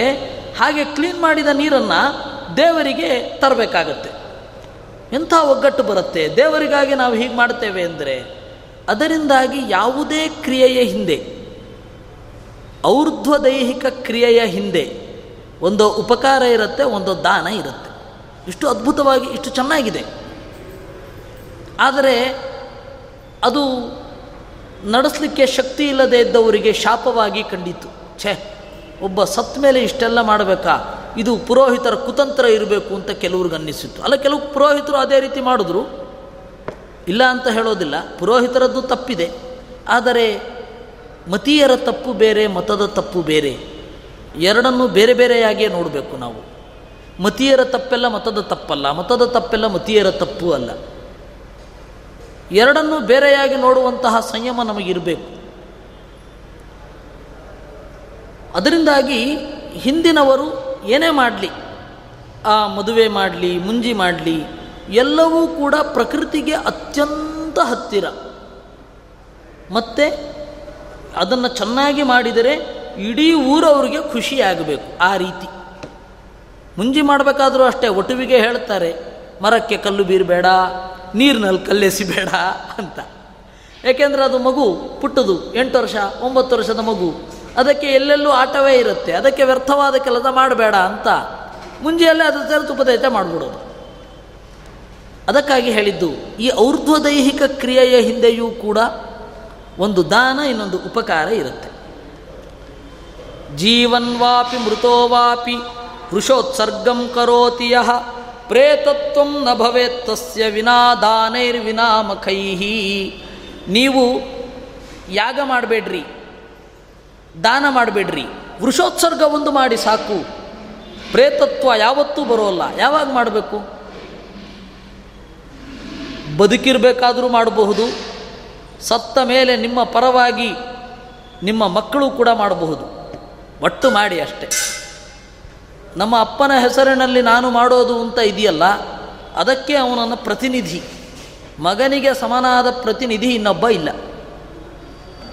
ಆದ್ದರಿಂದಲೇ ದೇಹವನ್ನು ಸಮರ್ಪಣೆ ಮಾಡೋದಲ್ವಾ, ಸತ್ತ ಮೇಲೆ ದೇಹವನ್ನು ದೇವರಿಗೆ ಸಮರ್ಪಣೆ ಮಾಡೋದು. ಅದನ್ನು ಯಾರು ಮಾಡಬಲ್ಲ ಅಂದರೆ ಅವನೇ ಮಾಡಬೇಕು. ಅವನಿಗಾಗಲ್ಲ, ಯಾಕೆಂದರೆ ಅವನು ದೇಹವನ್ನು ಬಿಟ್ಟು ಹೋಗಿ ಆಗಿರುತ್ತೆ, ಅವನ ಪರವಾಗಿ ಅವನ ಮಗ ಮಾಡಬೇಕು. ಇನ್ನೂ ಹಲವಾರು ಜನ ಅಣ್ಣ ತಮ್ಮಂದರು ಇರ್ತಾರೆ. ಅಣ್ಣ ತಮ್ಮಂದರು ಇರಬೇಕಾದ್ರೆ ಯಾರು ಶ್ರಾದ್ದ ಮಾಡಬೇಕು? ಆಸ್ತಿ ಪಾಲಾಗಿದ್ದರೆ ಬೇರೆ ಬೇರೆ ಮಾಡಬೇಕು, ಆಸ್ತಿ ಪಾಲಾಗದೆ ಹೋದರೆ ಎಲ್ಲ ಒಟ್ಟಿಗೆ ಮಾಡಬೇಕು. ಯಾಕೆಂದರೆ ತಂದೆಯಿಂದ ಬಂದ ಆಸ್ತಿಯನ್ನು ತಗೊಳ್ತಾ ಇದ್ದೇವೆ ಅಂದರೆ ಅವರನ್ನು ನೆನೆದು ಒಂದು ದಾನ ಮಾಡಲಿಕ್ಕಾಗೋದಿಲ್ವ? ತಂದೆ ಕೊಟ್ಟ ಈ ದೇಹವನ್ನು ನಾವು ಅನುಭವಿಸ್ತಾ ಇದ್ದೇವೆ ಅಂದರೆ, ತಂದೆ ಕೊಟ್ಟ ದೇಹದಿಂದ ಸುಖವನ್ನು ಅನುಭವಿಸ್ತಾ ಇದ್ದೇವೆ ಅಂತಂದರೆ ಅವರ ನೆನಪಿಗಾಗಿ ಒಂದು ದಾನ ಮಾಡಲಿಕ್ಕಾಗೋದಿಲ್ವ? ಒಂದು ಇಂದ್ರಿಯ ನಿಗ್ರಹವನ್ನು ತಳೆದು ನೀವು ಕೊಟ್ಟ ಈ ದೇಹದಿಂದ ನಾನು ನಿಮಗೆ ಈ ತರಹದ ಕರ್ತವ್ಯಗಳನ್ನು ಮಾಡ್ತೇನೆ, ನಿಮ್ಮ ಪರವಾಗಿ ಮಾಡ್ತೇನೆ ಅಂತ ಇಂದ್ರಿಯ ನಿಗ್ರಹ ಮಾಡಿಕೊಳ್ಳಿಕ್ಕಾಗೋಲ್ವ ನಮ್ಮ ಕೈನಲ್ಲಿ?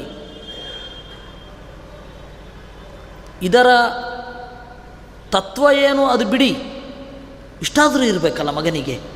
1 ವರ್ಷ ನಾನು ತಂದೆಯ ಸಲುವಾಗಿ, ತಂದೆಯ ನೆನಪಿನಲ್ಲಿ ಎಲ್ಲ ಭೋಗಗಳನ್ನು ತ್ಯಾಗ ಮಾಡ್ತೇನೆ, ಸಿಹಿ ತಿನ್ನೋದಿಲ್ಲ, ಸುಖೋಪಭೋಗಗಳಲ್ಲಿ ಭಾಗವಹಿಸುವುದಿಲ್ಲ, ಹಬ್ಬಗಳನ್ನು ಮಾಡೋದಿಲ್ಲ ಅಂತ ಅನ್ನಬೇಕಾದ್ರೆ ಅಷ್ಟು ಪ್ರೀತಿ ಇರಬೇಕಲ್ವಾ? ಅದನ್ನು ಯಾಕೆ ನೋಡಲ್ಲ ಯಾರು? ನಮಗೆ ಮಂತ್ರ ಏನೋ ಗೊತ್ತಿಲ್ಲ, ಆಯಿತು, ನೀವು ಅರ್ಥ ತಿಳ್ಕೊಳ್ಬೇಕು, ತಿಳ್ಕೊಳ್ಳದೇ ಇರಬಾರ್ದು. ಮಂತ್ರ ಏನೋ ಗೊತ್ತಿಲ್ಲ ಅಂತಂದರೂ ಕೂಡ ಈ ಪಾರ್ಟ್ ಯಾಕೆ ಸೆಳೆಯೋದಿಲ್ಲ ಎಲ್ಲರನ್ನು? ಎಷ್ಟು ಚೆನ್ನಾಗಿದೆ ಇದು.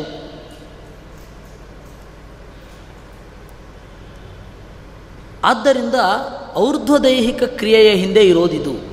ವೃಷೋತ್ಸರ್ಗ ಅನ್ನೋದು ಬಹಳ ಮುಖ್ಯ. ಜೀವನ್ವಾಪಿ ಮೃತೋವಾಪಿ, ಒಂದೋ ಬದುಕಿದ್ದಾಗ ತಾನೇ ವೃಷೋತ್ಸರ್ಗವನ್ನು ಮಾಡಬೇಕು, ಸತ್ತ ಮೇಲೆ ವೃಷೋತ್ಸರ್ಗವನ್ನು ಮಾಡಬೇಕು. ಅಂದರೆ ಅವನ ಮಗ ಮಾಡಿದಾಗ ಅದರ ಫಲವನ್ನು ಇವನು ಸ್ವೀಕರಿಸ್ತಾನೆ. ಇಷ್ಟನ್ನು ದೇವರು ಹೇಳ್ತಾನೆ.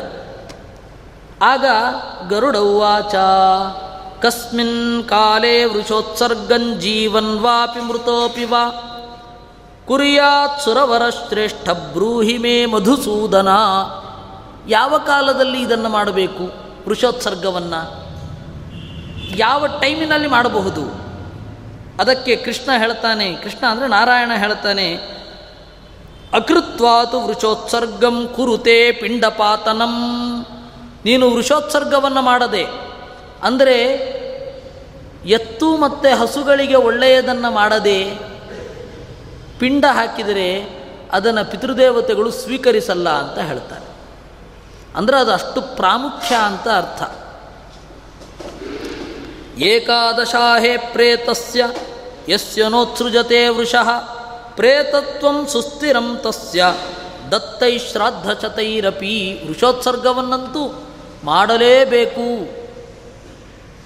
ಇಲ್ಲದಿದ್ದರೆ ಅವನಿಗೆ ಬಹಳ ಕಾಲ ಯಾತನೆ ಅನ್ನೋದು ಇರುತ್ತೆ ಅಂತ ಹೇಳ್ತಾರೆ. ಅಂದರೆ ಪರೋಪಕಾರ ಅನ್ನೋದು ಮಾಡಬೇಕು, ದಾನ ಅನ್ನೋದನ್ನು ಮಾಡಲೇಬೇಕು ಅಂತ.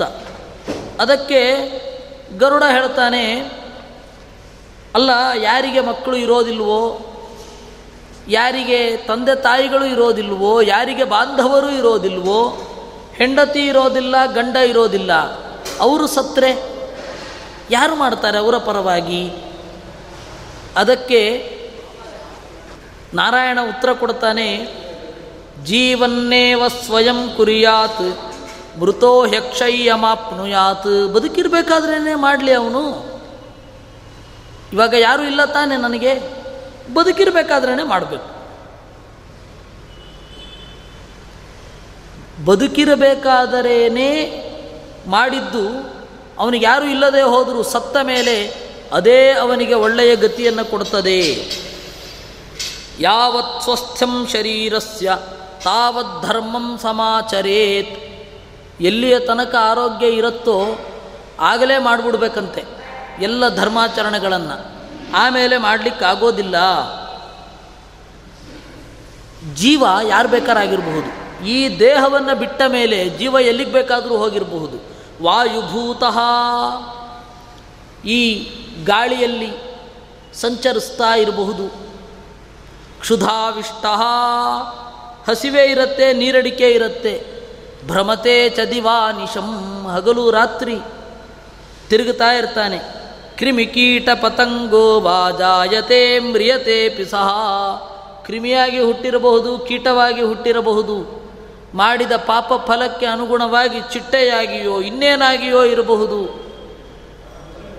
ಒಂದೊಮ್ಮೆ ಇದನ್ನು ಮಾಡದಿದ್ದರೆ, ಅಂದರೆ ಹಸು ಮತ್ತು ಎತ್ತುಗಳಿಗೆ ಒಳ್ಳೆಯದನ್ನು ಮಾಡದೆ ಮರಗಳನ್ನು ಯದ್ವಾ ತದ್ವಾ ಕತ್ತರಿಸಿ, ಕೆರೆಗಳನ್ನು ಒಣಗಿಸಿ, ನೀರು ಕೊಡುವ ಅರವಟ್ಟಿಗೆಗಳನ್ನು ಹಾಳು ಮಾಡಿ, ನೆರಳು ಕೊಡುವ ಮರಗಳನ್ನು ಸುಮ್ಮನೆ ನಾಶ ಮಾಡಿದ್ದರೆ, ಅಸದ್ಗರ್ಭೆ ವಸೇತ್ಸೋಪಿ ಜಾತಃ ಸದ್ಯೋ ವಿನಶ್ಯತಿ, ಅಸದ್ಗರ್ಭದಲ್ಲಿ ಬೀಳ್ತಾನಂತ ಅವನು.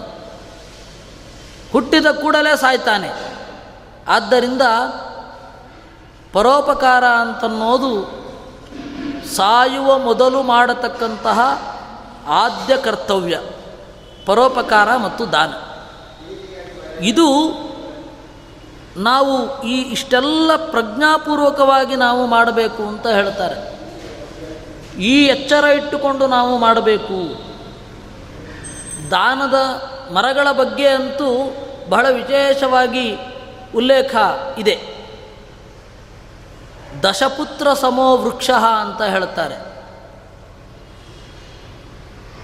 ದಶಪುತ್ರ ಸಮೋ ವೃಕ್ಷ, 10 ಜನ ಮಕ್ಕಳು ನಮ್ಮಿಂದ ಹುಟ್ಟಿದರೆ ಒಬ್ಬ ಹುಟ್ಟಿದರೂ ಅವನು ಪರೋಪಕಾರಕನಾಗಿರ್ತಾನೋ ಜೀವನ ಕಂಟಕನಾಗಿರ್ತಾನೋ ದೇವ್ರಿಗೆ ಗೊತ್ತು, ನಮಗೆ ಗೊತ್ತಿಲ್ಲ, ದೇವ್ರಿಗೆ ಗೊತ್ತು. ನಮಗೆ ಹುಟ್ಟಿದ ಮಕ್ಕಳು 1,000 ಜನರಿಗೆ ತೊಂದರೆ ಮಾಡಬಹುದು, ಗೊತ್ತಿಲ್ಲ. ಉಪಕಾರ ಮಾಡಬಹುದು, ಅದು ಗೊತ್ತಿಲ್ಲ.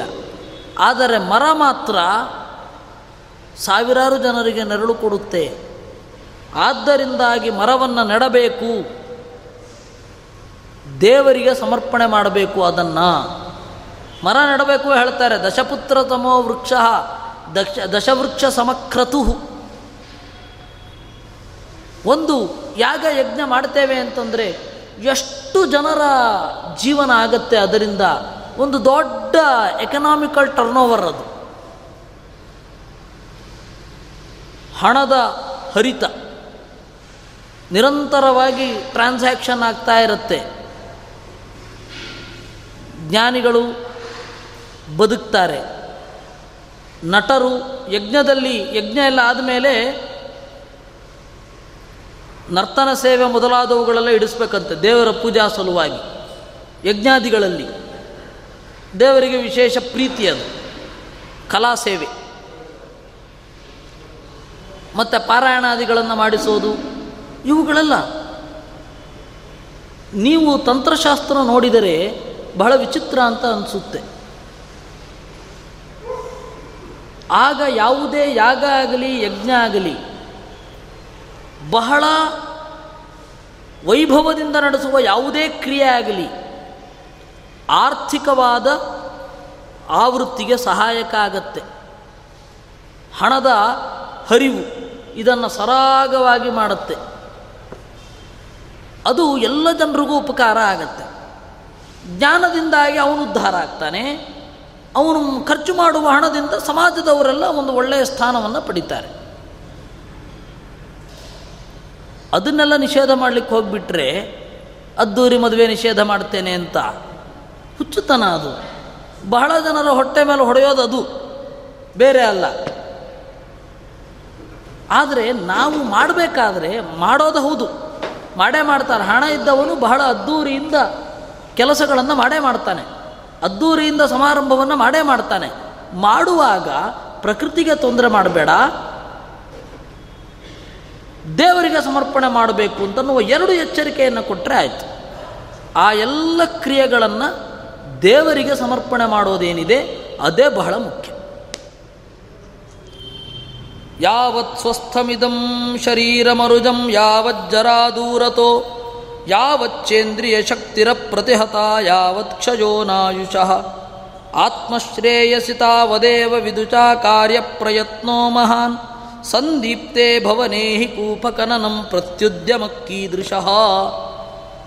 ನಾವು ಇದನ್ನೆಲ್ಲ ಈ ತರಹದ ಪರೋಪಕಾರದ ಕೆಲಸಗಳನ್ನು ಒಂದು ಕಡೆಯಿಂದ ಮಾಡುತ್ತಲೇ ಜ್ಞಾನವನ್ನೂ ಪಡೆದು ಜ್ಞಾನ ಹಾಗೂ ಕರ್ಮಗಳನ್ನು ಜೊತೆಗೂಡಿಸಿಕೊಂಡು ಹೋಗಬೇಕು.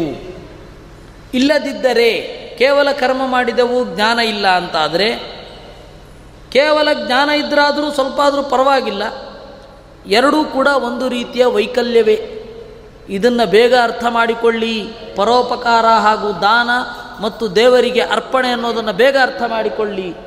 ತಡ ಆದರೆ ಸಂದೀಪ್ತೆ ಭವನೇಹಿ ಕೂಪಕನನಂ ಪ್ರತ್ಯುದ್ಯಮ ಕೀದೃಶಃ. ಗಡ್ಡಕ್ಕೆ ಬೆಂಕಿ ಹೊತ್ತಿದಾಗ ಬಾವಿ ತೋಡೋದು ಅಂತ ಕನ್ನಡದಲ್ಲಿ ಒಂದು ಗಾದೆ ಇದೆ, ಅದು ಮೂಲಭೂತವಾಗಿ ಸಂಸ್ಕೃತದ್ದು. ಸಂದೀಪ್ತೆ ಭವನೇಹಿ ಕೂಪಕನನಂ ಪ್ರತ್ಯುದ್ಯಮ ಕೀದೃಶಃ. ಮನೆ ಹೊತ್ಕೊಂಡ ಮೇಲೆ ಬಾವಿ ತೋಡಲಿಕ್ಕೆ ಹೋಗೋದು ಎಷ್ಟು ಸರಿ, ಅದು ಯಶಸ್ವಿ ಆಗೋದಿಲ್ಲ. ಅದರಿಂದ ಬಹಳ ಎಚ್ಚರಿಕೆಯಿಂದ ಮಾಡಬೇಕು. ಇತಿ ಗಾರುಡೆ ಮಹಾಪುರಾಣೇ ಪ್ರೇತಕಲ್ಪೆ ತೃತೀಯೋಧ್ಯಾಯ. ಹೀಗೆ ಶ್ಲೋಕ ಹೇಳಿದರೆ 15 ದಿವಸ ಸಾಕಾಗೋದಿಲ್ಲ ಅಲ್ವೇ? 15 ದಿವಸ ಸಾಕಾಗೋಲ್ಲ ಅಂದರೆ ಯಾವಾಗ ಕೇಳಬೇಕು ನಾವು? ಪಿತೃಪಕ್ಷದಲ್ಲಿ ಮಾತ್ರ ಇದನ್ನು ಅಧ್ಯಯನ ಮಾಡಬೇಕು ಅಂದರೆ ಯಾವಾಗ ಮಾಡೋದು? ಆಯಿತು, ಈ ಪಿತೃಪಕ್ಷದಲ್ಲಿ 17 ಅಧ್ಯಾಯ, ಮುಂದಿನ ಪಿತೃಪಕ್ಷದಲ್ಲಿ 17 ಅಧ್ಯಾಯ ಅಂದರೆ ಇದು ಹಾರೋಟೋಗಿರುತ್ತೆ ಹಿಂದಿನದ್ದು. ಅದರಿಂದಾಗಿ ಸೀಸನಲ್ ಸ್ಕ್ರಿಪ್ಚರ್ ಅಂತ ಹೊಂದಿಲ್ಲ. ಸೀಸನಲ್ ಡ್ರೆಸ್ಸಸ್ ಇದೆ. ಚಳಿಗಾಲ ಬಂದಾಗ ಸ್ವೆಟ್ರ್ ಹಾಕಿಕೊಳ್ಳಿ, ಬೇಸಿಗೆ ಕಾಲ ಬಂದಾಗ ಹತ್ತಿಯ ಬಟ್ಟೆಗಳನ್ನು ಹಾಕಿಕೊಳ್ಳಿ ಸರಿ. ಪಿತೃಪಕ್ಷ ಬಂದಾಗ ಗರುಡ ಪುರಾಣ ಓದಿ ಹಾಕೋದು ಅದು ಆಗಲ್ಲ. ಅದು ಎಲ್ಲ ಟೈಮಲ್ಲೂ ಓದಬೇಕು, ಅದನ್ನು ಯಾವಾಗಲೂ ಓದಬೇಕು. ನಿನ್ನೆ ಒಬ್ಬ ಹಿರಿಯರು ಬಂದು ಹೇಳಿದ್ರು, ಹೌದು ಅಲ್ಲ ವಿಜೇಂದ್ರ ಅವರು ಹೇಳಿದ್ರು, ಇದನ್ನು ಮತ್ತೆ ಮುಂದುವರಿಸಿ, ಅನುವ್ಯಾಖ್ಯಾನ ಆದಮೇಲೆ ಗರುಡ ಪುರಾಣ ಮುಂದುವರಿಸಿ ಅಂತ. ಅದಕ್ಕೆ ಅವ್ರು ಕೇಳಿದ್ರು, ಅಲ್ಲ ಪಿತೃಪಕ್ಷದಲ್ಲಿ ಮಾತ್ರ ಹೇಳಬೇಕು ಅಂತ ಹೇಳ್ತಾರೆ, ಸೀಸನಲ್ಲ ಆ ತರಹ ಇಲ್ಲ ಅಂತ ಅವ್ರಿಗೂ ಹೇಳಿದೆ. ಸೀಸನಲ್ ಸ್ಕ್ರಿಪ್ಚರ್, ಈ ಕಾಲದಲ್ಲಿ ಇದನ್ನು ಕೇಳಬೇಕು, ಈ ಕಾಲದಲ್ಲಿ ಇದನ್ನು ಕೇಳಬೇಕು ಅಂತ ಇಲ್ಲ. ಎಲ್ಲ ಕಾಲದಲ್ಲಿಯೂ ವೇದವ್ಯಾಸರು ರಚನೆ ಮಾಡಿದ ಎಲ್ಲ ಗ್ರಂಥಗಳನ್ನು ಸಾಧ್ಯವಾದಷ್ಟು ಚಿಂತನೆ ಮಾಡಬೇಕು. ಅದನ್ನು ತಪ್ಪಿಸ್ಕೊಳ್ಳಿಕ್ಕಿಲ್ಲ. ಯಾಕೆಂದರೆ ವೇದವ್ಯಾಸರು ಬ್ರಹ್ಮಸೂತ್ರದ 3ನೇ ಅಧ್ಯಾಯದಲ್ಲಿ ಒಂದು ಸಂಗತಿ ಹೇಳ್ತಾರೆ, ಸರ್ವವೇದಾಂತ ಪ್ರತ್ಯಯಂ ಚೋದನಾದ್ಯ ವಿಶೇಷಾತ್ ಅಂತ. ಎಲ್ಲ ತರಹದ ವೇದಗಳನ್ನು ಅಧ್ಯಯನ ಮಾಡಬೇಕು. ಚೋದನಾದ್ಯ ವಿಶೇಷಾತ್, ಹಾಗೆ ವೇದದಲ್ಲಿದೆ ಒಂದು. 2ನೇದ್ದು ನೆಪ ಹೇಳಲಿಕ್ಕಿಲ್ಲ. 3ನೇದ್ದು ಈ ಜ್ಞಾನದಿಂದ ಏನು ಪ್ರಯೋಜನ ಅಂತ ಕೇಳಲಿಕ್ಕಿಲ್ಲ. ಯಾಕೆಂದರೆ ನಾಲೆಜ್ ಈಸ್ ಇಟ್ ಸೆಲ್ಫ್. ಫಲ ಏನು ಅಂತಂದರೆ ನಾಲೆಜ್ ಅಷ್ಟೆ. For the sake of knowledge ನಾವು ಗ್ರಂಥಗಳನ್ನು ಅಧ್ಯಯನ ಮಾಡಬೇಕು. ಜ್ಞಾನದಿಂದ ಏನು ಫಲ ಅಂತ ಕೇಳಬಾರದು ಬ್ರಾಹ್ಮಣನಾದವನು ಅಂತ ಹೇಳ್ತಾರೆ. ನಾನು ಈ ಕೋರ್ಸ್ಗೆ ಬಹಳ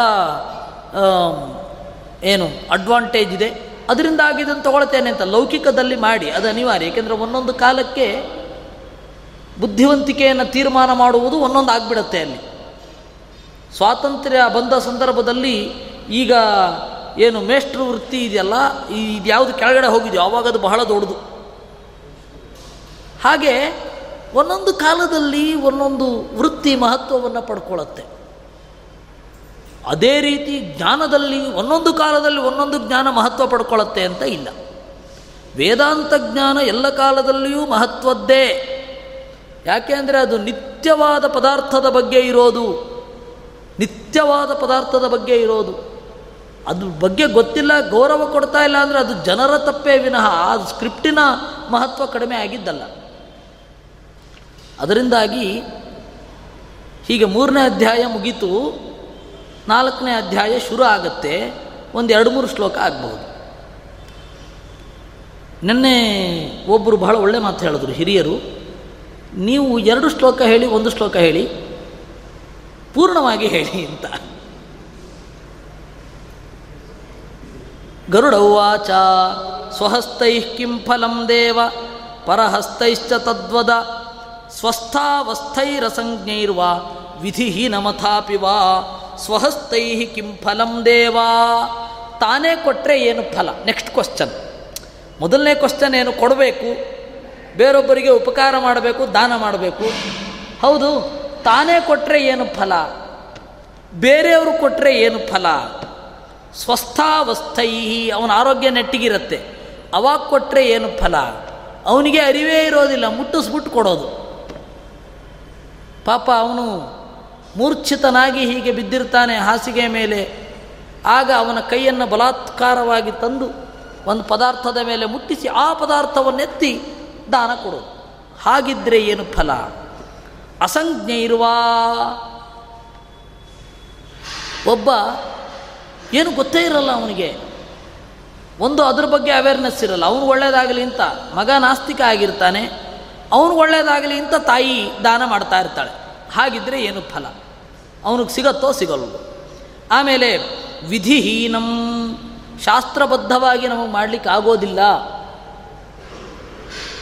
ಶಾಸ್ತ್ರಬದ್ಧವಾಗಿ ನಾವು ಮಾಡೋದಿಲ್ಲ, ಹಾಗೆ ಯಾಕೆ ಮಾಡಬೇಕು, ನಾವು ಹೀಗೆ ಮಾಡ್ತೇವೆ ಅಂತ ಹೊರಟ್ರೆ ಏನು ಫಲ ಅಂತ 4 ಪ್ರಶ್ನೆಗಳನ್ನು ಗರುಡ ಕೇಳಿದ. ಇದು ನಾಳೆ ಮುಂದುವರಿಯುತ್ತೆ, ಆದರೆ ಈ ಜಾಗದಲ್ಲಿ ನಾನಿರಲ್ಲ ಅಷ್ಟೆ. ಇದು ಇದ್ದೇ ಪ್ರಶ್ನೆಗಳು, ಇದು ಹೀಗೆ ಮುಂದುವರಿಯುತ್ತೆ. ಏಕಾಗೌ ಸ್ವಸ್ಥ ಚಿತ್ತಸ್ಯ, ಅದಕ್ಕೆ ಹೇಳ್ತಾರೆ ಕೃಷ್ಣ ಅಂದರೆ ನಾರಾಯಣ ಹೇಳ್ತಾನೆ, ಆರೋಗ್ಯವಾಗಿದ್ದು ಪ್ರೀತಿ ತುಂಬಿದ ಮನಸ್ಸು, ಭಕ್ತಿ ತುಂಬಿದ ಮನಸ್ಸಿನಿಂದ 1 ಗೋವು ಕೊಟ್ಟರೂ ಅದು ಅನಂತ ಫಲವನ್ನು ಕೊಡುತ್ತೆ. ನೀವು ಏನೇ ವಸ್ತು ಕೊಡಿ, ಅತ್ಯಂತ ಚಿಕ್ಕ ವಸ್ತುವನ್ನು ಕೊಡಿ, ಗೌರವದಿಂದ ದಾನ ಮಾಡಿ, ವಿನೀತರಾಗಿ ದಾನ ಮಾಡಿ. ಉಪನಿಷತ್ತಿನಲ್ಲಿ ಹೇಳಿದ್ದು ಹಾಗೆ, ಭಿಯಾದೇಯಂ ಹ್ರಿಯಾದೇಯಂ ಹ್ರಿಯಾದೇಯಂ, ನಾಚಿಕೆಯಿಂದಲಾದರೂ ಕೊಡ್ರಪ್ಪ, ಕೊಡಿ. ಛೆ, ಅವನು ಕೊಡ್ತಾ ಇದ್ದಾನೆ, ನಾನು ಕೊಡಲಿಕ್ಕಾಗಲ್ವಾ ಅಂತ ನಾಚಿಕೆಯಿಂದಲಾದರೂ ಕೊಡಿ. ಹ್ರಿಯಾದೇಯಂ ಭಿಯಾದೇಯಂ, ನಾನು 4 ಜನರಿಗೆ ಉಪಕಾರ ಮಾಡಿದರೆ ನಾಳೆ ನನಗೆ ಆಪತ್ತು ಬಂದಾಗ ಇವರೆಲ್ಲ ಉಪಕಾರ ಮಾಡ್ತಾರೆ ಅಂತ, ಅದಿಲ್ಲದೆ ಹೋದರೆ ಅವರು ನನ್ನನ್ನು ಬಹಿಷ್ಕಾರ ಮಾಡ್ತಾರೆ ಅನ್ನುವ ಭಯದಿಂದಲಾದರೂ ಕೊಡ್ರಿ. ಸಂವಿದಾದೇಯಂ, ಜ್ಞಾನಪೂರ್ವಕವಾಗಿ ಆದರೂ ಕೊಡಿ, ಒಟ್ಟು ಕೊಡಿ ಅಷ್ಟೇ ಅದನ್ನು ಹೇಳ್ತಾರೆ. ಆದರೆ ಅದರಲ್ಲಿ ವ್ಯತ್ಯಾಸ ಇದೆ. ನಾಚಿಕೆಯಿಂದ ಕೊಡಲಿಕ್ಕೂ, ಹಣ ಜಾಸ್ತಿ ಆಗಿದೆ ಅನ್ನುವ ಮದದಿಂದ ಕೊಡಲಿಕ್ಕೂ, ಅಥವಾ ಕೀರ್ತಿ ಬರಬೇಕು ಅಂತಲಾದರೂ ಕೊಡ್ರಿ, ಒತ್ತು ಕೊಡ್ರಿ. ಆದರೆ ಫಲಗಳಲ್ಲಿ ತಾರತಮ್ಯ ಇದೆ. ಕೆಲವರು ದಾನ ಮಾಡಿ ಅಳಿಲು ಸೇವೆ ಅಂತ ದೊಡ್ಡ ದೊಡ್ಡ ಅಕ್ಷರಗಳಲ್ಲಿ ಬರೆಸ್ಕೊಂಡಿರ್ತಾರೆ. ಅವ್ರಿಗೆ ಫಲ ಇದೆಯಾ? ಇದೆ. ಆದರೆ ಆ ಗೌರವದಿಂದ, ಆ ದೇವರಲ್ಲಿ ಪೂರ್ತಿ ಭಕ್ತಿಯಿಂದ ಸಮರ್ಪಣಾ ಮನೋಭಾವದಿಂದ ಕೊಟ್ಟರೆ ಏನು ಫಲ ಬರಬೇಕು ಅಷ್ಟು ಬರಲ್ಲ. ನಮ್ಮ ಕೊಡುವಾಗ ನಮ್ಮ ಮನಸ್ಸಿನ ಲೆವೆಲ್ ಏನಿರುತ್ತೆ ಅದಕ್ಕನುಗುಣವಾಗಿ ಫಲವೂ ಸಿಗುತ್ತಾ ಹೋಗುತ್ತೆ. ಅದರಿಂದಾಗಿ ದಾನ ಕೊಟ್ಟರೆ ಇಂತಹ ಫಲ ಅಂತ ಹೇಳಿ ಇರುತ್ತೆ. ಆದರೆ ಅದೆಲ್ಲ ಸಿಗಬೇಕು ಅಂತಂದರೆ ನಿಜವಾಗಿಯೂ ಯಾವುದು ಗೊತ್ತಾ? ಕರ್ತುರೇವ ಮಹಾಗುಣಾಹ ಅಂತಾರೆ ಮಧ್ವಾಚಾರ್ಯರು ತಾತ್ಪರ್ಯ ನಿರ್ಣಯದಲ್ಲಿ. ಕ್ರಿಯೆ ಎಲ್ಲರದ್ದು ಒಂದೇ, ಆದರೆ ಕರ್ತೃವಿನ ಒಳಗಡೆಯ ಗುಣ ಇದೆಯಲ್ಲ, ಅದು ದಾನದಲ್ಲಿ ಫಲಿಸುತ್ತೆ. ಇವನು ಏನೇ ಕರ್ಮವನ್ನು ಮಾಡಲಿ, ಇವನು ಒಳಗಡೆ ಎಷ್ಟು ಎತ್ತರದಲ್ಲಿರ್ತಾನೋ ಅಷ್ಟು ಎತ್ತರದ ಫಲಿತಾಂಶ. ಈಗ ವಾಯುಸ್ತುತಿಯನ್ನು ನಾವು ಕೂಡ ಪಾರಾಯಣ ಮಾಡಿದವರೇ, ನಮ್ಮ ಗುರುಗಳು ಪಾರಾಯಣ ಮಾಡೋರೆ, ವಾದಿರಾಜರೂ ಕೂಡ ಪಾರಾಯಣ ಮಾಡಿದ್ದೆ ಅದೇ ವಾಯುಸ್ತುತಿ. ವಾಯುಸ್ತುತಿ ರತಿರ್ನಿತ್ಯಂ ಅಂತ ಹೇಳ್ತಾರೆ. ನಾನು ಇಷ್ಟೆಲ್ಲ ಗ್ರಂಥವನ್ನು ಬರೀಲಿಕ್ಕೇನು ಕಾರಣ ಆಯಿತು ಅಂತಂದರೆ ವಾಯುಸ್ತುತಿ ರತಿ ನಾನು ಅಂತ. ವಾಯುಸ್ತುತಿ ಎಲ್ಲರೂ ಪಾರಾಯಣ ಮಾಡಿದ್ದೆ, ನಾವು ಪಾರಾಯಣ ಮಾಡಿದೆವು, ನಮ್ಮ ಗುರುಗಳು ಪಾರಾಯಣ ಮಾಡಿದರು, ಅವರು ಪಾರಾಯಣ ಮಾಡಿದರು. ಫಲ ಯಾಕೆ ಬೇರೆ? ಆ ಒಳಗಡೆಯ ಗುಣಕ್ಕೆ ಅನುಗುಣವಾಗಿ ಹೊರಗಡೆಯ ಕ್ರಿಯೆಯಿಂದ ಫಲ ಬರೋದು. ನಿಜವಾಗಿಯೂ ಒಂದು ಕೆಲಸಕ್ಕೆ ಒಂದು ಪೂರ್ತಿ ಫಲವನ್ನು ಹೇಳಿರ್ತಾರೆ. ಅಷ್ಟನ್ನು ಪಡಿಬೇಕಾದರೆ ಒಳಗಡೆ ಬಹಳ ಎತ್ತರದಲ್ಲಿರಬೇಕು. ಇದು ಯಾಕೆ ಹೇಳ್ತಾರೆ ಅಂದರೆ, ರಾಜಸೂಯ ಯಾಗ ಭೀಮಸೇನನೂ ಮಾಡಿದ್ದೆ, ಬೇರೆಯವರೂ ಮಾಡಿದ್ದಾರೆ, ಆದರೆ ರಾಜಸೂಯ ಯಾಗದ ನಿಜವಾದ ಫಲ ಬ್ರಹ್ಮ ಪದವಿ, ಅದನ್ನು ಪಡೆಯೋದು ಭೀಮಸೇನ ಮಾತ್ರ. ಉಳಿದವರು ಅವರ ಯೋಗ್ಯತೆಗನುಗುಣವಾಗಿ ಅವರ ಸಮಾನ ಸ್ಕಂದರ ನಡುವೆ ಮೇಲ್ಗಡೆಯ ಮಟ್ಟದಲ್ಲಿ ಮೆರೆದರು ಅಷ್ಟೇ. ಅದರಿಂದಾಗಿ ಅಂತಿಮವಾಗಿ ಯಾವುದೇ ಒಂದು ಪುಣ್ಯದ ಕೆಲಸ ಶಾಸ್ತ್ರ ಏನು ಹೇಳುತ್ತೆ ಅದನ್ನು ಮಾಡಿದರೆ ಏನು ಫಲ? ಫಲ ಹೇಗೆ ಸಿಗತ್ತೆ ಅಂದರೆ ಆ ಒಳಗಡೆಯ ಎತ್ತರಕ್ಕನುಗುಣವಾಗಿ ಸಿಗತ್ತೆ. ಆದರೆ ಪುರಾಣಗಳಲ್ಲಿ ಸಾಧಾರಣವಾಗಿ ಹೇಳ್ತಾರೆ, ಎಕ್ಸೆಪ್ಷನಲ್ ಕೇಸಸ್ಸನ್ನೆಲ್ಲ ಹೇಳೋಲ್ಲ.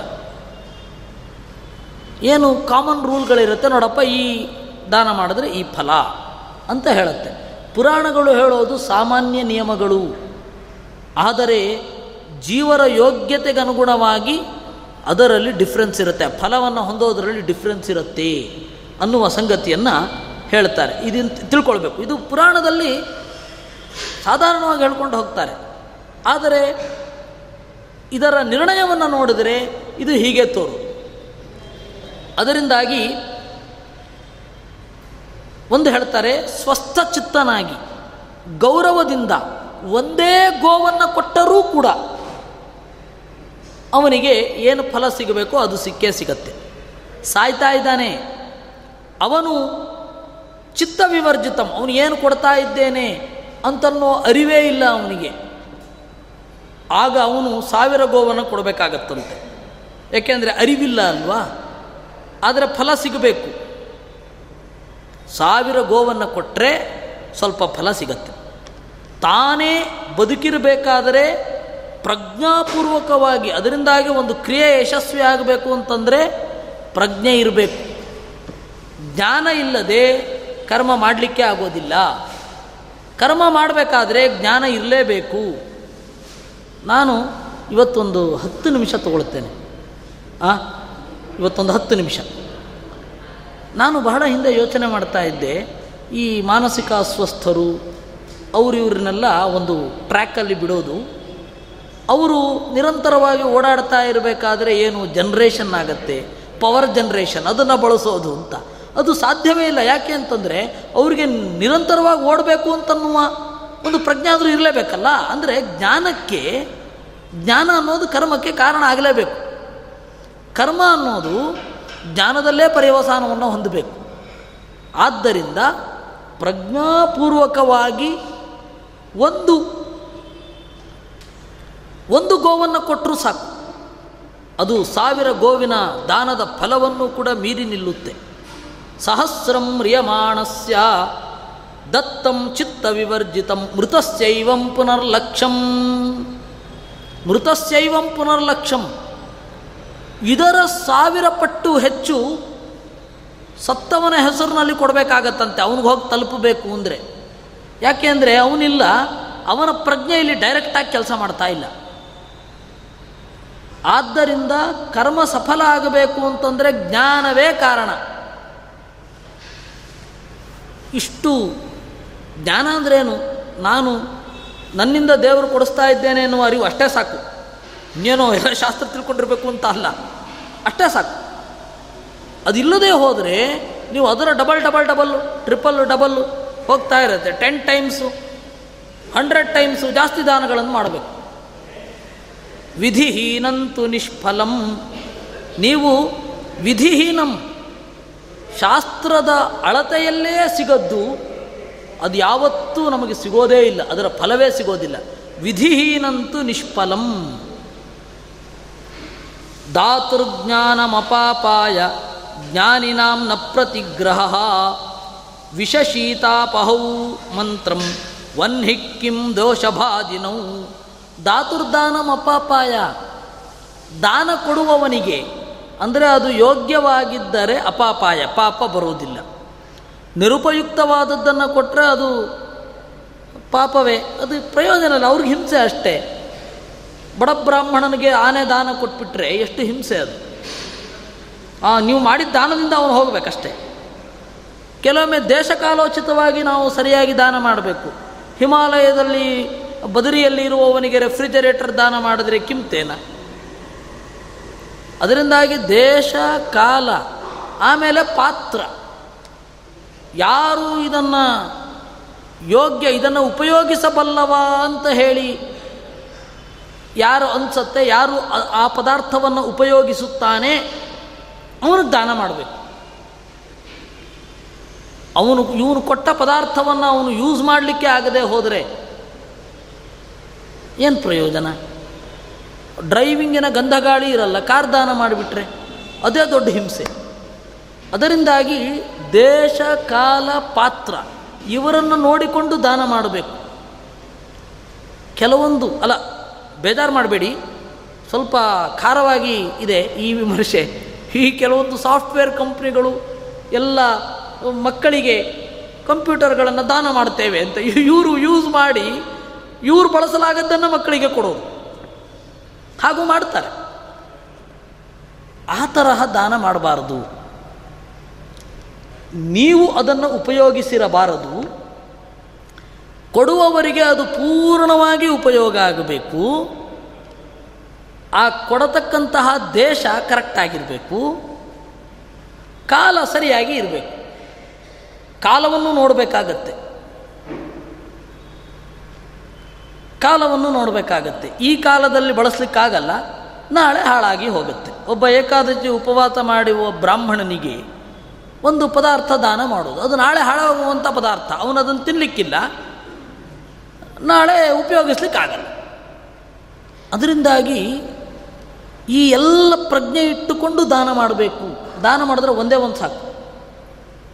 ಇದು ಯಾವುದು ಇಲ್ಲದೆ ಹೋದರೆ ವಿಧಿ, ಇದು ಯಾವುದು ನೀವು ಈ ರೂಲ್ಸ್ ಆ್ಯಂಡ್ ರೆಗ್ಯುಲೇಷನ್ಸನ್ನು ಫಾಲೋ ಮಾಡದೆ ಹೋದರೆ ಅನಂತವಾಗಿ ದಾನ ಮಾಡಿದ್ರೂ ಕೂಡ ಅದು ಪ್ರಯೋಜನ ಇಲ್ಲ. ಇಷ್ಟು ವಿಚಾರ. ದಾತೃರ್ದಾನಮಪಾಪಾಯ ಜ್ಞಾನಿನಾಂ ನ ಪ್ರತಿಗ್ರಹ. ಜ್ಞಾನಿಗೆ ದಾನ ತೆಗೆದುಕೊಂಡ್ರೆ ದೋಷ ಬರೋದಿಲ್ಲ. ಇದು ಈ ಸ್ಟೇಟ್ಮೆಂಟ್ ಬಹಳ ಶಾಕ್ ಅಂತ ಅನಿಸುತ್ತೆ ನಿಮಗೆ. ಹಾಗಾದರೆ ಯಾಕೆ ಧರ್ಮಶಾಸ್ತ್ರದಲ್ಲಿ ಇಷ್ಟು ದಾನವನ್ನು ಪಡೆದವನು ಇಷ್ಟು ಜಪ ಮಾಡಬೇಕು ಅಂತ ಇರೋದು? ಅಲ್ಲ, ದಾನ ಪಡೆಯೋದು ಚಟ ಆಗಬಾರದು ಅಂತ ಅದನ್ನು ಹೇಳಿದ್ದಷ್ಟೇ. ಲೋಭ ಜಾಸ್ತಿ ಆಗಬಾರದು ಅಂತ ಆ ರೀತಿ ಹೇಳಿದ್ದೇ ವಿನಃ, ಜ್ಞಾನಿಯಾದವನು ದಾನ ಪಡೆದರೆ ಅವನಿಗೇನು ಪಾಪ ಇಲ್ಲ. ಶಾಸ್ತ್ರದ ವಿಧಿ ಅನ್ನೋದು ಯಾವತ್ತೂ ಕೂಡ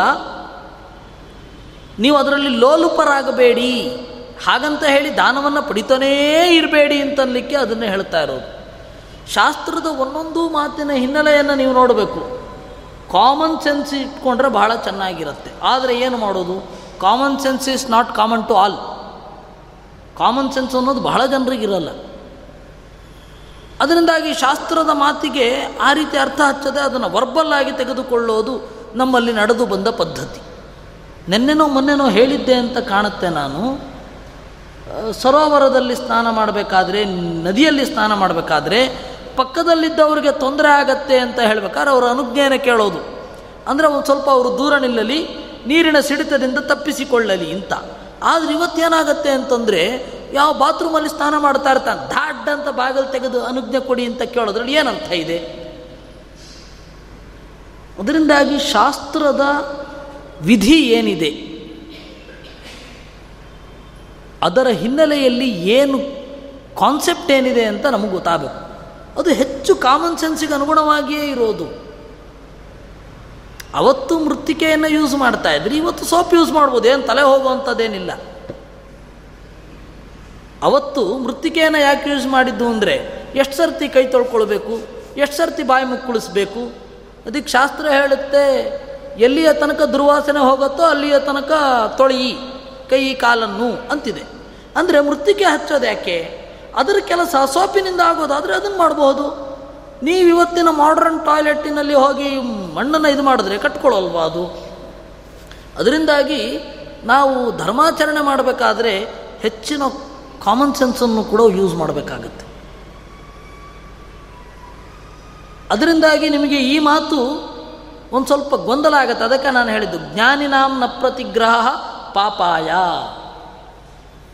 ಧಾತುರ್ದಾನಂ ಅಪಾಪಾಯ ಜ್ಞಾನಿನಾಂ ನ ಪ್ರತಿಗ್ರಹ. ಜ್ಞಾನಿಗೆ ಕೊಡುವ ದಾನ ಜ್ಞಾನಿಗೆ ಪಾಪವನ್ನೇನೂ ಕೊಡೋದಿಲ್ಲ. ಪಾತ್ರೇ ದತ್ತಂ ಖಗಶ್ರೇಷ್ಠ ಹ್ಯಹನ್ಯಹ ನಿವರ್ತತೆ. ಪಾತ್ರನಿಗೆ ದಾನ ಮಾಡಿದರೆ ಅದು ದಿವಸ ದಿವಸವೂ ಕೂಡ ಬೆಳೆಯುತ್ತೆ. ಅಪಾತ್ರದಲ್ಲಿ ಕೊಟ್ಟರೆ ಅದು ಕೊಟ್ಟವನನ್ನು ನರಕದಲ್ಲಿ ಬೀಳಿಸುತ್ತೆ. ಆದ್ದರಿಂದ ನೀವು ದಾನವನ್ನು ಮಾಡತಕ್ಕದ್ದು ಅಂತ ನಿರೂಪಣೆಯನ್ನು ಮಾಡ್ತಾರೆ. ಹೀಗೆ ನಾವು 4ನೇ ಅಧ್ಯಾಯದ ಸುಮಾರು ಕಾನ್ಸೆಪ್ಟ್ಗಳನ್ನು ನೋಡಿದ್ದೇವೆ. ನಿಜವಾಗಿಯೂ ಅಂತ್ಯ ಸಂಸ್ಕಾರದ ಮಂತ್ರಗಳನ್ನು ನಾವು ತಿಳ್ಕೊಳ್ಬೇಕು. ಆವಾಗ ಏನು ಹೇಳ್ತಾರೆ, ಆ ಮಂತ್ರಗಳಿಗೆ ಏನು ಅರ್ಥ ಅಂತ ಅದನ್ನು ತಿಳಿದುಕೊಳ್ಳುವ ಕಾಲ ದೇವರು ಸದ್ಯದಲ್ಲೇ ನಮಗೆ ಕೊಡ್ತಾನೆ, ಕೊಡಲಿ ಅನ್ನುವ ಭರವಸೆ ಮತ್ತು ಪ್ರಾರ್ಥನೆಯೊಂದಿಗೆ ಇವತ್ತಿನ ಗರುಡ ಪುರಾಣದ ಚಿಂತನೆಯನ್ನು ನಾನು ಮುಗಿಸ್ತಾ ಇದ್ದೇನೆ. ನಾಳೆ ಮುಂದುವರಿಯುತ್ತೆ, 4ನೇ ಅಥವಾ 5ನೇ ಅಧ್ಯಾಯದಿಂದ ಮುಂದುವರಿಯುತ್ತೆ. ನಾಳೆ ನೋಡಿ. ಕೃಷ್ಣಾರ್ಪಣಮಸ್ತು.